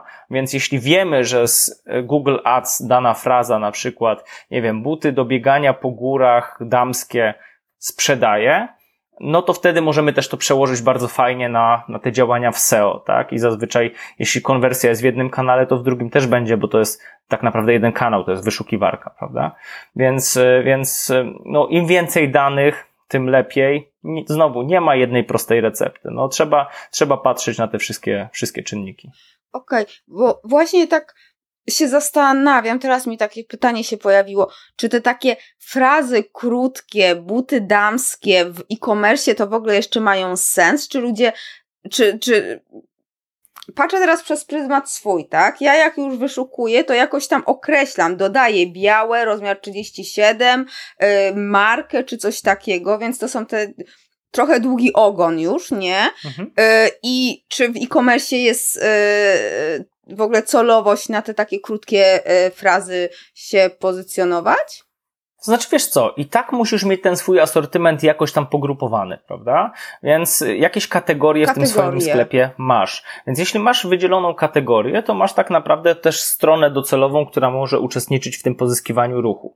I potem od stopnia optymalizacji i przede wszystkim autorytetu tej domeny, tych linków i tego, tak. tego całego off-page'owego zestawu czynników, zależy, czy ty na tą frazę buty damskie będziesz na 55 czy na 5 pozycji. Jeśli jesteś na 55, to prawdopodobnie jest x innych fraz, które możesz e, wspomóc działaniami SEO tak. i pozyskiwać ten ruch, bo z tej 55 na pierwszą stronę wyników, no, dużo, dużo czasu i pieniędzy minie, zanim e, dojdziesz, prawda? Tak. Natomiast jeśli jesteś już dużym marketplace'em, e, jakąś, jakąś dużą platformą i jesteś na jedenastej pozycji na te buty damskie, a ona jest wyszukiwana dziesiątki czy setki tysięcy no tak. razy, no to w tym momencie, no zrezygnować z no tego też trochę szkoda, prawda? Ponieważ pozyskanie takiego dużego ruchu, nawet jeśli będzie się cechowało niskim współczynnikiem konwersji, no może być uzasadnione biznesowo, bo po pierwsze, jakbyśmy popatrzyli nawet na wykorzystanie potem innych kanałów,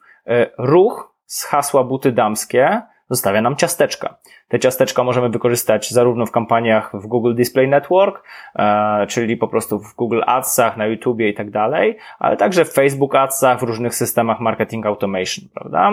Możemy, możemy dążyć do tego, żeby tego użytkownika w jakiś sposób zlojalizować, związać z naszym serwisem, pokazując mu na przykład, jak jesteśmy, nie wiem, takim wielkim podmiotem jak Zalando, pokazując mu, że na te buty damskie to mamy niemal wszystko, więc następnym razem pisz po prostu Zalando yy, i, tak. i, i, po prostu przeglądaj naszą stronę, albo w ogóle się wyświetli pop-up, pobierz aplikację, jeśli taki biznes ma jeszcze aplikację mobilną.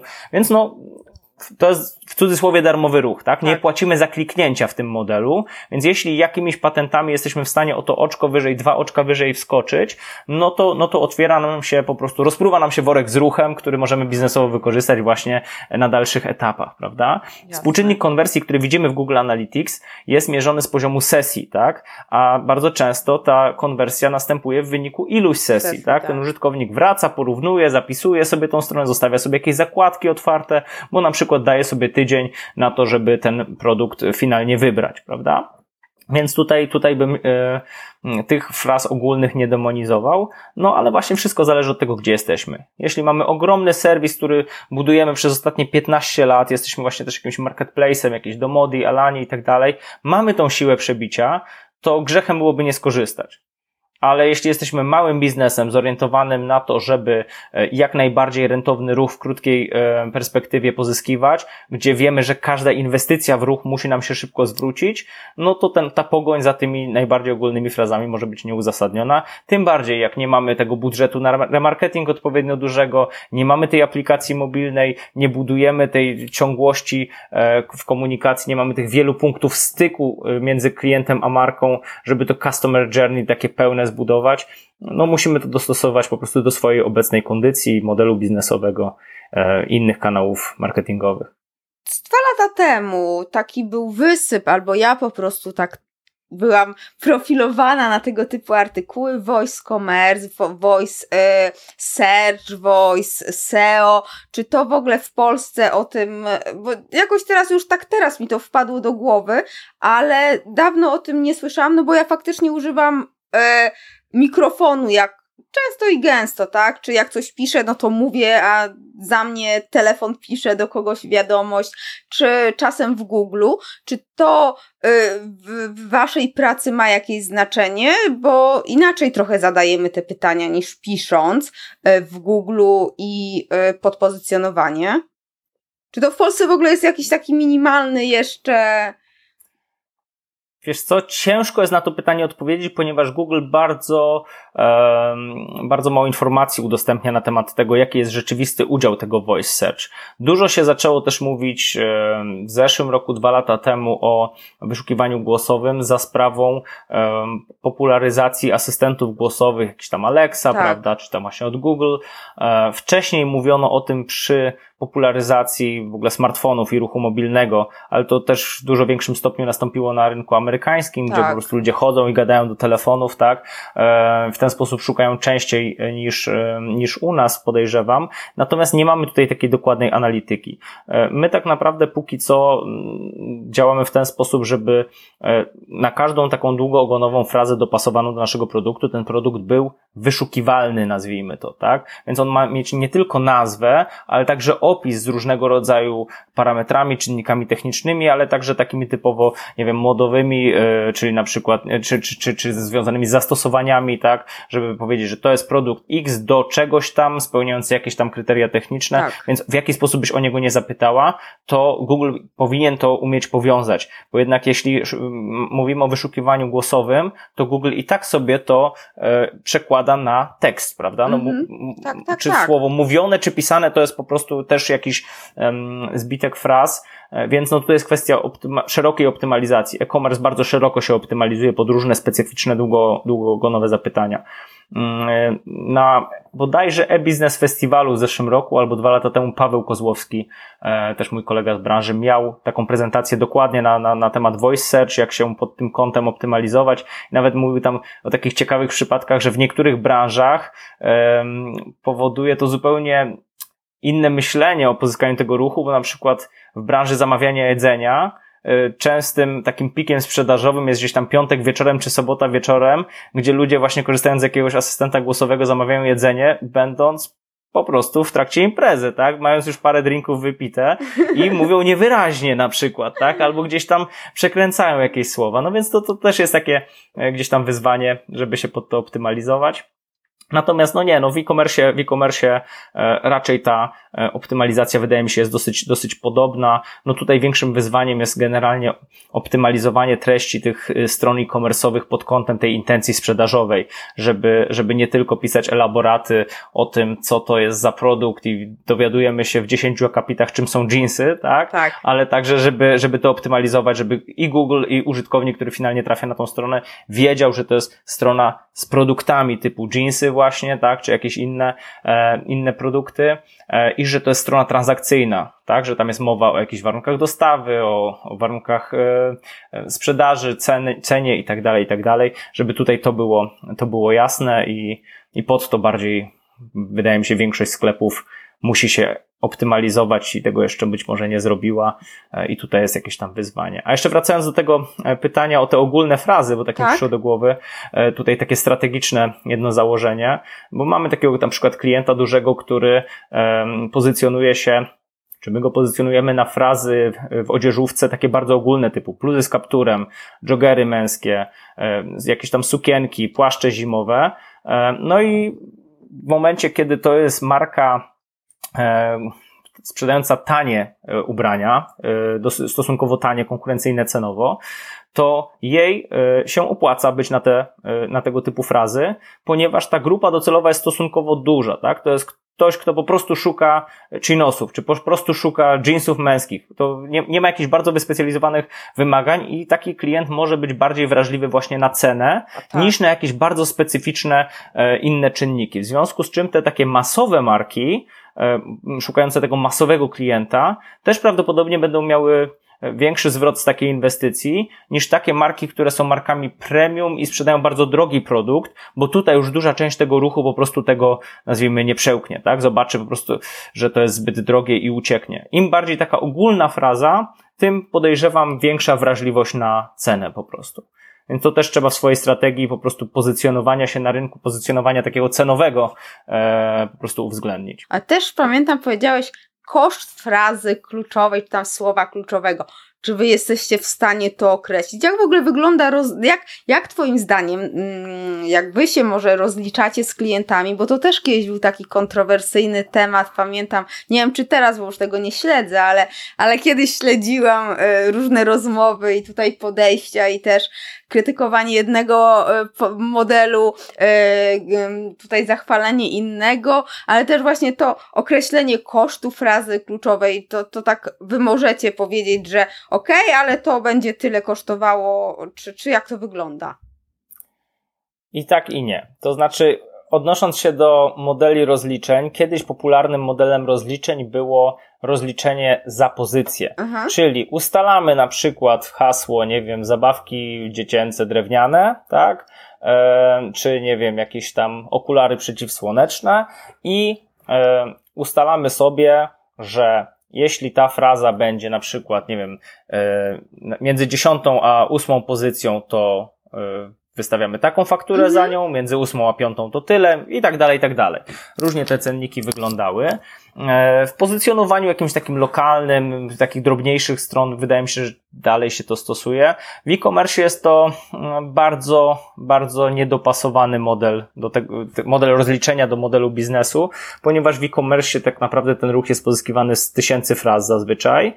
E, co więcej, jest duży problem z określeniem tak naprawdę, na jakiej pozycji jest dana strona dana, na daną frazę, bo w ciągu jednego dnia to się może zmieniać, tak? W zależności od tego, czy to jest użytkownik ze Szczecina, Berlina, Gliwic, Warszawy y, i czy wpisuje tą frazę na komórce, czy na telefonie, czy robi to wieczorem, czy, czy rano, te pozycje mogą gdzieś tam skakać, mogą się wahać.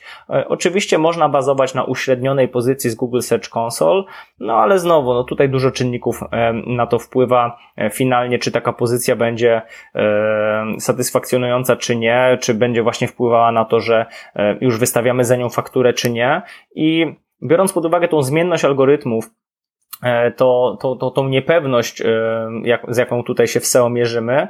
Większość dużych agencji, gdzieś tam takich podmiotów, no już e, też bardziej dojrzałych biznesowo, no nie weźmie na siebie ryzyka, że na przykład podejmujemy inwestycje w, w link building, w audyt, w te wszystkie rzeczy po prostu jakby z własnej kieszeni, a potem przyjdzie aktualizacja Google i e, spowoduje, że no, będziemy poniżej tej oczekiwanej pozycji, i w takiej sytuacji, jeśli, nie wiem, skupilibyśmy się, nie wiem, jako mała agencja na trzech dużych klientach i mocno w nich zainwestowali, no to mogłoby się okazać, że zawijamy całkowicie biznes. Klient też może powiedzieć, no ale to czemu ja mam brać to ryzyko na siebie? No bo po pierwsze, nieporównywalnie więcej z tego, z tego sukcesu korzysta.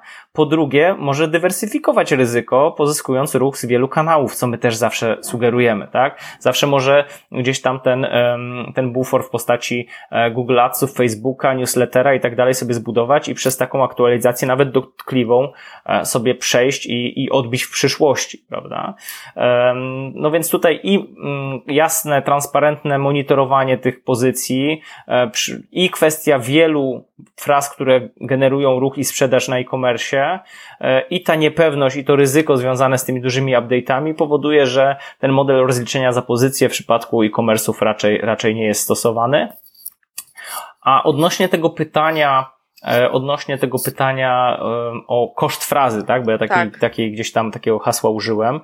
E, no to w jaki sposób jesteśmy w stanie oczywiście określić, ile kosztuje wypozycjonowanie strony na dane słowo kluczowe, bo jesteśmy w stanie przeanalizować aktualną pozycję strony klienta, możemy sobie zobaczyć, jak wygląda e, top 10 wyników. Za pomocą naszych narzędzi jesteśmy w stanie sprawdzić, nie w 100%, ale w dużej mierze, jakie linki prowadzą do tych stron klientów, e, przepraszam, nie klientów, tylko konkurentów.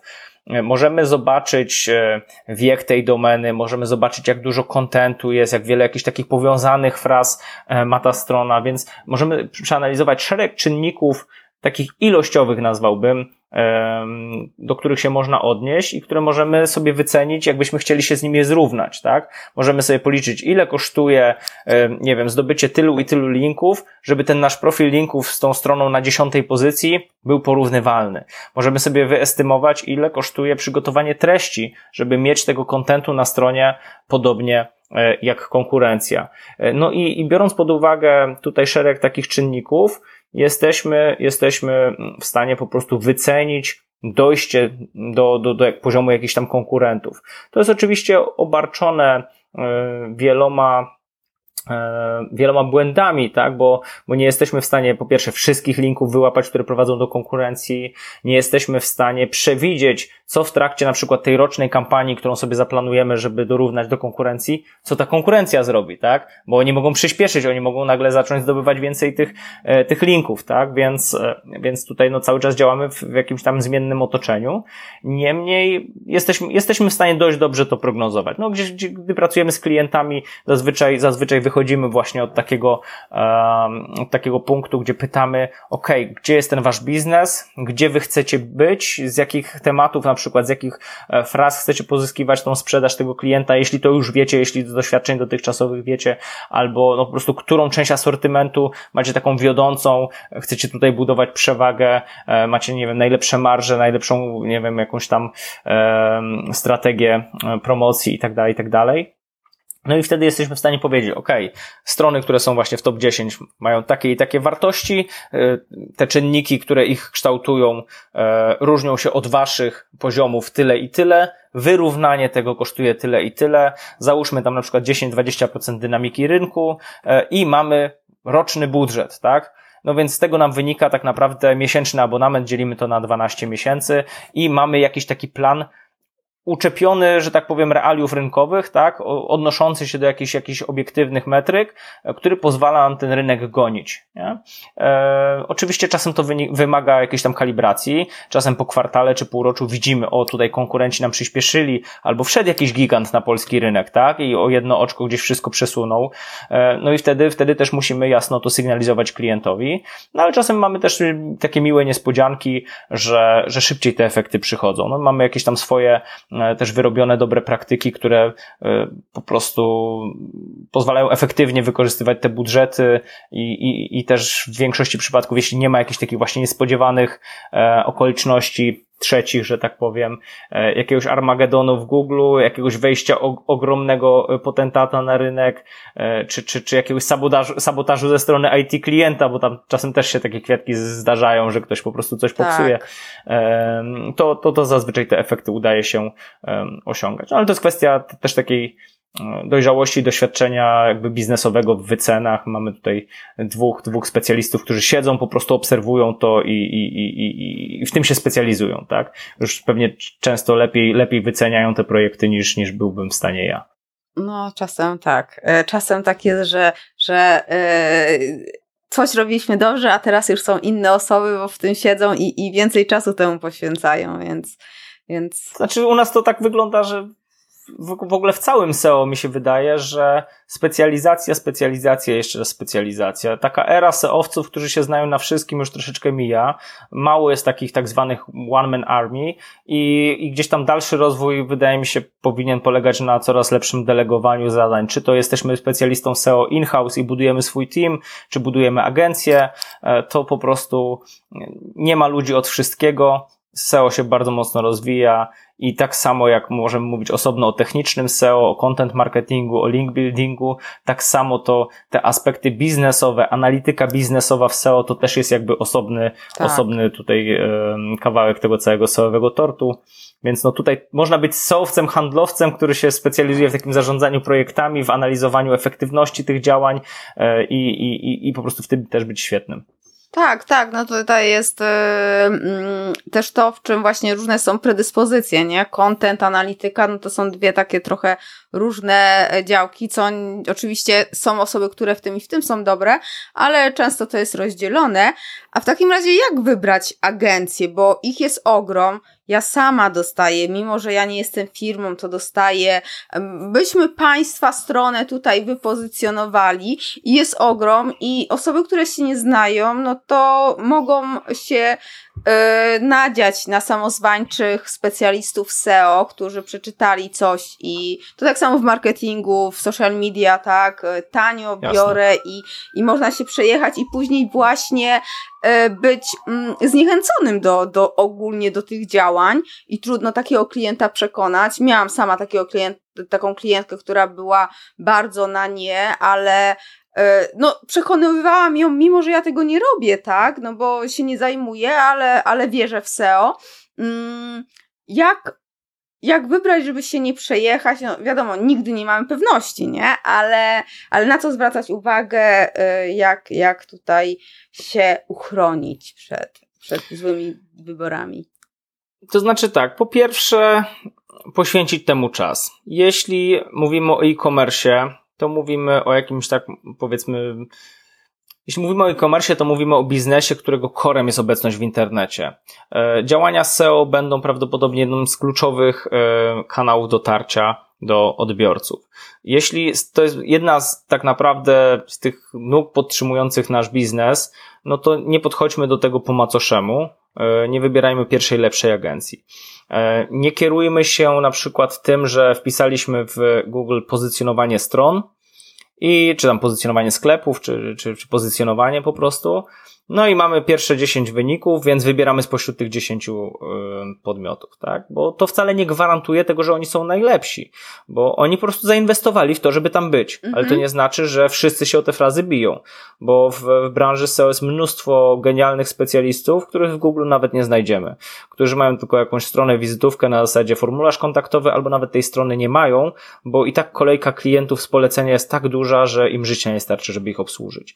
E, w związku z czym to, że ktoś jest wysoko, nie gwarantuje, że jest najlepszy e, i, i tutaj bym się tym nie kierował. Znaczy ja tak troszeczkę to mówię, troszeczkę jakby sabotując sam siebie, bo e, też mi się udało gdzieś tam wypozycjonować stronę w top 10 na te pozycjonowanie strony i tam jestem między samymi takimi molochami, nie? Z moim prywatnym blogiem. Natomiast no jak przychodzą klienci i mówią, o wiemy, że pan się zna, bo pan tam jest, ja mówię, no to jeszcze nie tak, nie? Po prostu ja na zasadzie też jakiegoś tam eksperymentu, testu w pewnym momencie na to postawiłem. Natomiast to wcale nie, nie musi być takim wyznacznikiem.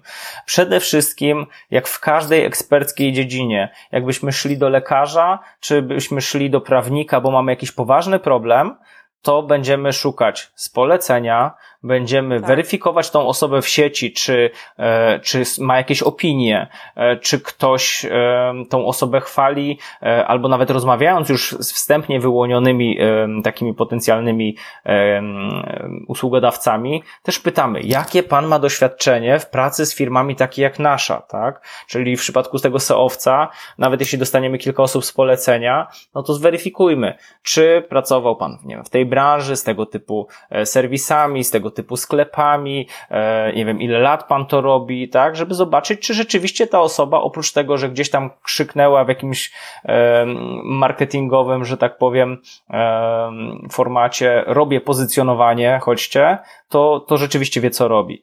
Tutaj niestety jest bardzo niska bariera wejścia też po stronie takich freelancerów, jakichś tam samodzielnych specjalistów, więc no z jednej strony mamy te molochy, te duże agencje, które są wysoko na hasło pozycjonowanie i czasem robią dobrą robotę, ale też bardzo często nie.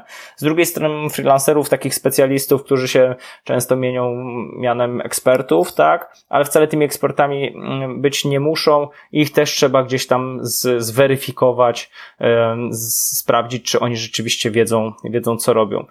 Koniec końców klient ma trudne zadanie, bo ja, ja to zawsze porównuję do mechanika samochodowego. My pójdziemy do mechanika samochodowego i on na tyle nas przewyższa wiedzą o budowie tego naszego samochodu i ma takie narzędzia, których my nie mamy, że no finalnie może nas wypuścić z wymienioną połową auta na nie wiem, jakieś stare części, my nawet się nie zorientujemy, prawda? E, przynajmniej jeśli mówimy o, o laiku, tak? E, a, a tutaj w większości przypadków jednak ten klient jest laikiem, jeśli chodzi o pozycjonowanie. Więc no, tak naprawdę tutaj jest duża, duża asymetria w, w tym dostępie do informacji i jak ktoś bardzo się uprze, żeby tego klienta oszukać, no to, to go oszuka. Natomiast no, rynek tego typu rzeczy też weryfikuje, więc no, jeśli ktoś działa od 10 lat na przykład w branży SEO i e, po prostu no, swoim nazwiskiem tak naprawdę się pod tym wszystkim podpisuje i od 10 lat, czy to na grupach SEO, e, czy to w wizytówce Google w jakichś opiniach, czy po prostu w takim marketingu szeptanym, ale tym takim prawdziwym szeptanym, gdzie powiedzmy po prostu przedsiębiorcy wymieniają się wiedzą tak. E, gdzieś na jakichś konferencjach, targach i tak dalej. E, taka osoba jest zweryfikowana jako rzeczywiście specjalista, no to wydaje mi się, że to jest najlepsza rekomendacja. No i, i my też jakby z drugiej strony to widzimy. Jak przychodzi do nas ktoś z polecenia, od jakiegoś też doświadczonego przedsiębiorcy czy marketera, to my też zupełnie inaczej możemy z taką osobą rozmawiać, bo my już rozmawiamy o konkretach, a nie musimy udowadniać, że, że nie jesteśmy oszustami, prawda? Bo ta tak. osoba jakby ma nas tak, nazwijmy to, zwalidowanych, zweryfikowanych, nie?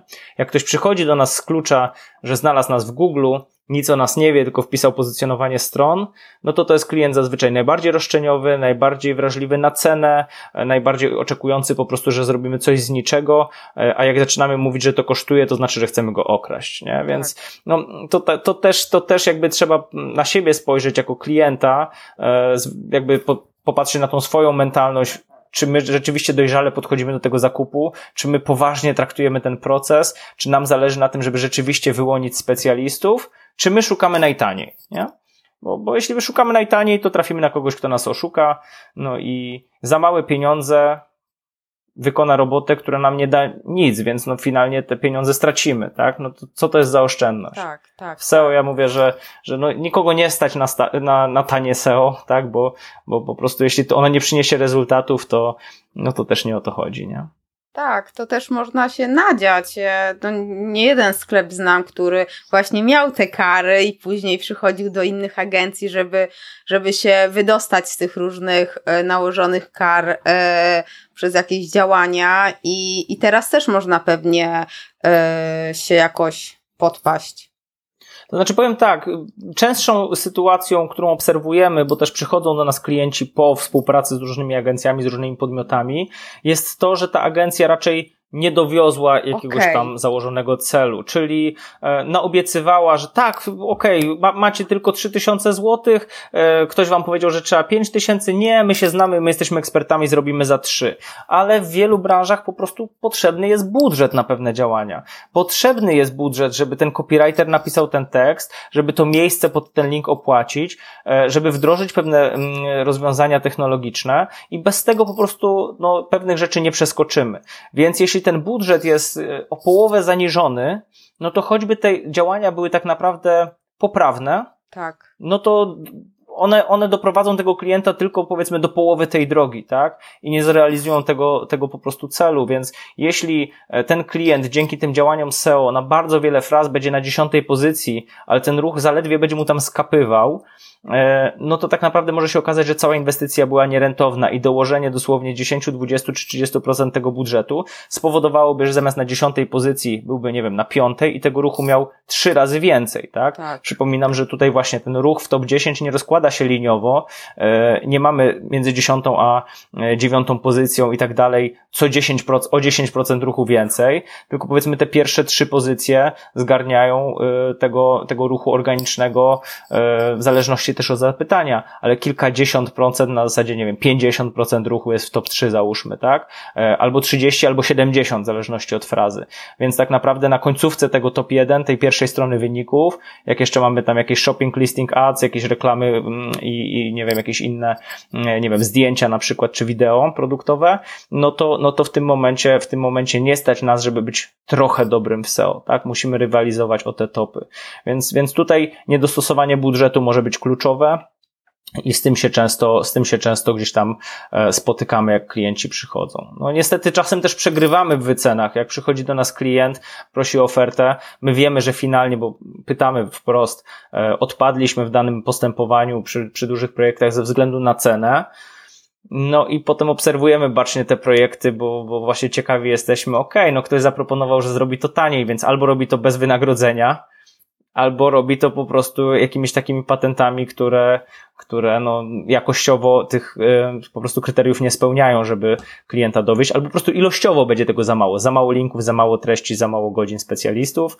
No i zazwyczaj mamy rację. No, takie, takie niestety, a nie mówiłem, tak? No, czasem tak. ci klienci wręcz wracają i mówią, dobra, no to teraz już jedziemy na poważnie, nie? No, to można się przejechać, to można się przejechać. E, ciekawe to, co mówisz, że właśnie pierwsze trzy frazy zgarniają najwięcej ruchu i tak, ja tutaj się z tą zgadzam, ale się śmieję ze swojego podejścia, bo ja zawsze zjeżdżam w dół, mówię, o wy gałgany, wy się dobrze pozycjonujecie, to ja zjadę w dół, nie? Może w e-commerce nie, bo w e-commerce to po zdjęciach faktycznie, ale mhm. jak, jak coś wyszukuję, to mówię, o nie, wy tutaj się, to wcale nie znaczy, że jesteście najlepsi, ja poszukam gdzieś na dole, ale to, to jestem ja, bo, bo tam mam jakieś jakąś wiedzę, wiem, że to faktycznie jest najwyżej. Mm, e, dlaczego? Bo ktoś tam no, faktycznie coś działa z tym. Tutaj też uczulam, bo często też rozmawiamy właśnie z marketerami, z klientami i mówią, a ja to zawsze klikam w reklamę, a ja to nigdy nie klikam w reklamę, a ja to robię tak i jakby ekstrapolują tak. to jakby na całą populację i, i, wnioskują, że skoro ja zawsze tak robię, to wszyscy zawsze tak robią. Tak, I to tak. jest bardzo mylne też I, i, jednak patrzenie znowu, e, to co wcześniej rozmawialiśmy, patrzenie w statystyki, w analitykę taką e, czy to w obrębie własnej strony, czy, czy, czy takich ogólnych, w postaci takich ogólnych danych dotyczących zachowań użytkowników, to, to tak naprawdę od tego powinniśmy zawsze wychodzić. Dokładnie, dokładnie, tak. No tak, ja, ja, ja mam też świadomość tego, że ja robię zupełnie inaczej, bo, bo jakaś ta świadomość jest i w wielu aspektach po prostu inną, inną ścieżką idę. E, może trochę właśnie knocę statystyki, Albo zwracasz uwagę na to, że tak zawsze robisz, a nie zwracasz uwagi na cały szereg innych tak. zachowań. I, I może na przykład też czasem ci się wydawać, że zawsze tak robisz. A może, tak. A na przykład robisz tak w połowie przypadków. Tak? No tak, tak takimi błędami być. poznawczymi zawsze jesteśmy gdzieś tam obciążeni i, tak, i, tak. i często jesteśmy przeświadczeni o tym, że, że, że, że my zawsze tak. A no. jakby ktoś nas nagrał, to się okazuje, że różnie. Tak, nie? tak, tak. Masz rację, jak najbardziej, bo nie zawsze przecież wiele rzeczy się robi na automacie, a nie, a nie świadomie. Tak. Nie? To, to to jak najbardziej. E, super, ogrom wiedzy, a powiedz tak podsumowując jeszcze takie trzy najważniejsze informacje, jakie słuchacze powinni zapamiętać z naszej rozmowy. Ja oczywiście podlinkuję do, do Twojego bloga, bo uważam, że jest świetny i faktycznie jest wypozycjonowany na wiele fraz, e, ale Super, to, dzięki. ale jest dlatego, że faktycznie sama z niego wiele e, informacji czerpałam. E, więc tutaj do, motywuję Cię do, do dalszego prowadzenia i pisania. E, ale już tak, żeby nie, nie, nie, nie gada, za dużo gadam zawsze. Czy najważniejsze informacje? Wiesz co, tak, tak żeby to podsumować i rzeczywiście zapamiętać trzy najważniejsze kwestie, to bym powiedział tak. Pierwsza rzecz, od której w sumie też zaczęliśmy, żeby rozpoczynać działania SEO jak najwcześniej, w tym sensie, żeby jak najwcześniej skontaktować się ze specjalistą, mhm. żeby nie okazywało się, że właśnie już, nie wiem, wybraliśmy silnik sklepu, przygotowaliśmy treści, zaplanowaliśmy architekturę informacji, e, jakiś tam budżet na to założyliśmy i teraz chcemy się pozycjonować, a okazuje się, że silnik nie ten, architektura informacji nie taka, content zły, a budżet w ogóle niedopasowany do celów, tak? I można było wielu tych problemów po prostu uniknąć, robiąc to odpowiednio wcześnie ze specjalistą SEO, dostosowując jakieś swoje oczekiwania i plany do realiów rynkowych. Więc pierwsza rzecz, planujemy wcześniej, planujemy na podstawie analizy e, i specjalistycznej wiedzy e, SEO, a nie na zasadzie zrobimy po swojemu, a potem się zobaczy. Po drugie, e, te wszystkie narzędzia związane z SEO trzeba też adekwatnie dobierać właśnie do celów, czyli czy to link building, czy to prowadzenie bloga przy e-commerce, jakieś rozwijanie treści, e, to wszystko trzeba dostosować do strategii, tak? Nie, nie robimy, nie powinniśmy działać tak, e, takimi utartymi schematami, że nasi konkurenci mają bloga, to my też będziemy pisać bloga. No ale czy mamy pomysł, żeby ten blog rzeczywiście przedstawiał jakąś wartość, żeby się wysoko wypozycjonować, czy, czy na przykład ta branża nawet w postaci tego bloga i długiego ogona może być tak obstawiona przez konkurencję, że nawet na takie frazy poradnikowe nam ciężko będzie e, po prostu się wysoko wypozycjonować. Więc tutaj znowu ta analiza i dobranie odpowiednich narzędzi do odpowiednich celów, do tego też jest potrzebna po prostu wiedza, wiedza specjalisty. No i trzecia rzecz, e, no to może bym podkreślił to, że, że no nie szukamy SEO z klucza ceny. Szukamy specjalistów, szukamy ekspertów, no bo jeśli będziemy pracować ze specjalistą, to te dwa pierwsze punkty dobrze zrealizujemy, tak? Czyli odpowiednio się przygotujemy do tych działań SEO, odpowiednio skalibrujemy jakieś tutaj swoje procesy biznesowe, oczekiwania, e, jakieś plany w kampanii w innych kanałach, e, dopasujemy budżet, będziemy wiedzieli, czego się możemy spodziewać, kiedy możemy się tego spodziewać, a jeśli wybierzemy po prostu słabego SEOwca, no to tutaj będziemy jak dziecko we mgle, tak, nie będziemy w stanie podejmować racjonalnych decyzji, bo będziemy bazować na błędnych założeniach. Więc tak. wcześniej zaczynamy, dobieramy dobre narzędzia, a żeby to było możliwe, to współpracujemy ze sprawdzonymi, rzetelnymi e, specjalistami, którzy też w sposób transparentny są w stanie opowiedzieć o swojej usłudze e, i, i, i po prostu zacząć działać. Dokładnie, dokładnie. No i tutaj też trzeba pamiętać, że to trwa, nie? I no i to kosztuje, no jak wszystko, nic nie ma na świecie za darmo i czy dużo, czy mało, no to nie nam okre- nie, nie oceniać, bo to zależy faktycznie od budżetu, no ale, ale to, to, to jest ważne, bo to tak naprawdę pracuje się na coś, co później już działa, nie? I później trzeba po prostu no, dbać o to. O. Dokładnie, dokładnie tak. No i tutaj e, wybór właśnie takiego specjalisty, no ja nie mówię, żeby iść w drugą stronę, jakby takim antykryterium ceny, czyli kto jest najdroższy, ten jest najlepszy, tak? Bo to nie musi wcale tak. takiej zależności tutaj być. Warto sobie zebrać kilka ofert i też zwrócić uwagę na to, z kim nam się dobrze rozmawia, bo potem w ramach takiej długofalowej współpracy na większych budżetach, jeśli mówimy o e-commerce'ach, jeśli mówimy o, o sklepach internetowych, to to bardzo ważna jest ta jakość komunikacji, jakość współpracy, transparentność, czy my wiemy w jaki sposób będziemy komunikować się z agencją, czy my jasno komunikujemy te swoje potrzeby, czy, czy agencja, czy ten specjalista dobrze je rozumie. Tutaj taki, taki briefing na początku z dwoma, trzema wstępnie wyłonionymi um, potencjalnymi kontrahentami. Myślę, że jest, jest wskazany, no bo finalnie to jest współpraca biznesowa, to nie jest zakup właśnie jakiegoś produktu, to nie jest rozwiązanie jakieś pudełkowe, to całe SEO, tylko to się opiera na współpracy biznesowej, która musi opierać się na zrozumieniu, na zaufaniu też, więc tutaj ta chemia pomiędzy dwoma stronami też jest, też jest istotna. Tak, tak, tak. Super. Ślicznie Ci dziękuję za rozmowę. E, jeszcze raz podlinkuję do bloga, więc e, słuchacze będą mogli Dzięki, sobie e, poczytać i, i życzę udanego weekendu, bo jest piątek, kiedy nagrywamy i, i wszystkiego dobrego. No, dziękuję Ci pięknie za, za zaproszenie i możliwość też podzielenia się tutaj e, tymi paroma wskazówkami. Również miłego weekendu. Dzięki. Do usłyszenia, do zobaczenia. Trzymaj się, pa. Cześć. Nie będę owijać w bawełnę. Po pierwsze, to co mówiłam, warto inwestować w SEO, a po drugie, warto skorzystać z usług Szymona. W sumie dlatego go też zaprosiłam do rozmowy, bo ufam jego wiedzy i kompetencjom. No i proszę, pamiętajcie, SEO to takie coś, co wymaga czasu, dajcie go sobie i specjalistom, którzy Wam pomagają w tym SEO. Ja jeszcze raz dziękuję za wysłuchanie rozmowy. Jeszcze raz? A może pierwszy raz, ale dziękuję. Fajnie, jeżeli prześlesz go dalej, puścisz w świat e, link, e, dalej go podcast, puścisz w świat i będę Ci bardzo wdzięczna, no bo po to nagrywam e, ten podcast, po to też proszę specjalistów, żeby dzielili się wiedzą, aby jak najwięcej osób mogło z tego skorzystać. Trzymaj się radośnie i niech konwersja i moc będą z Tobą.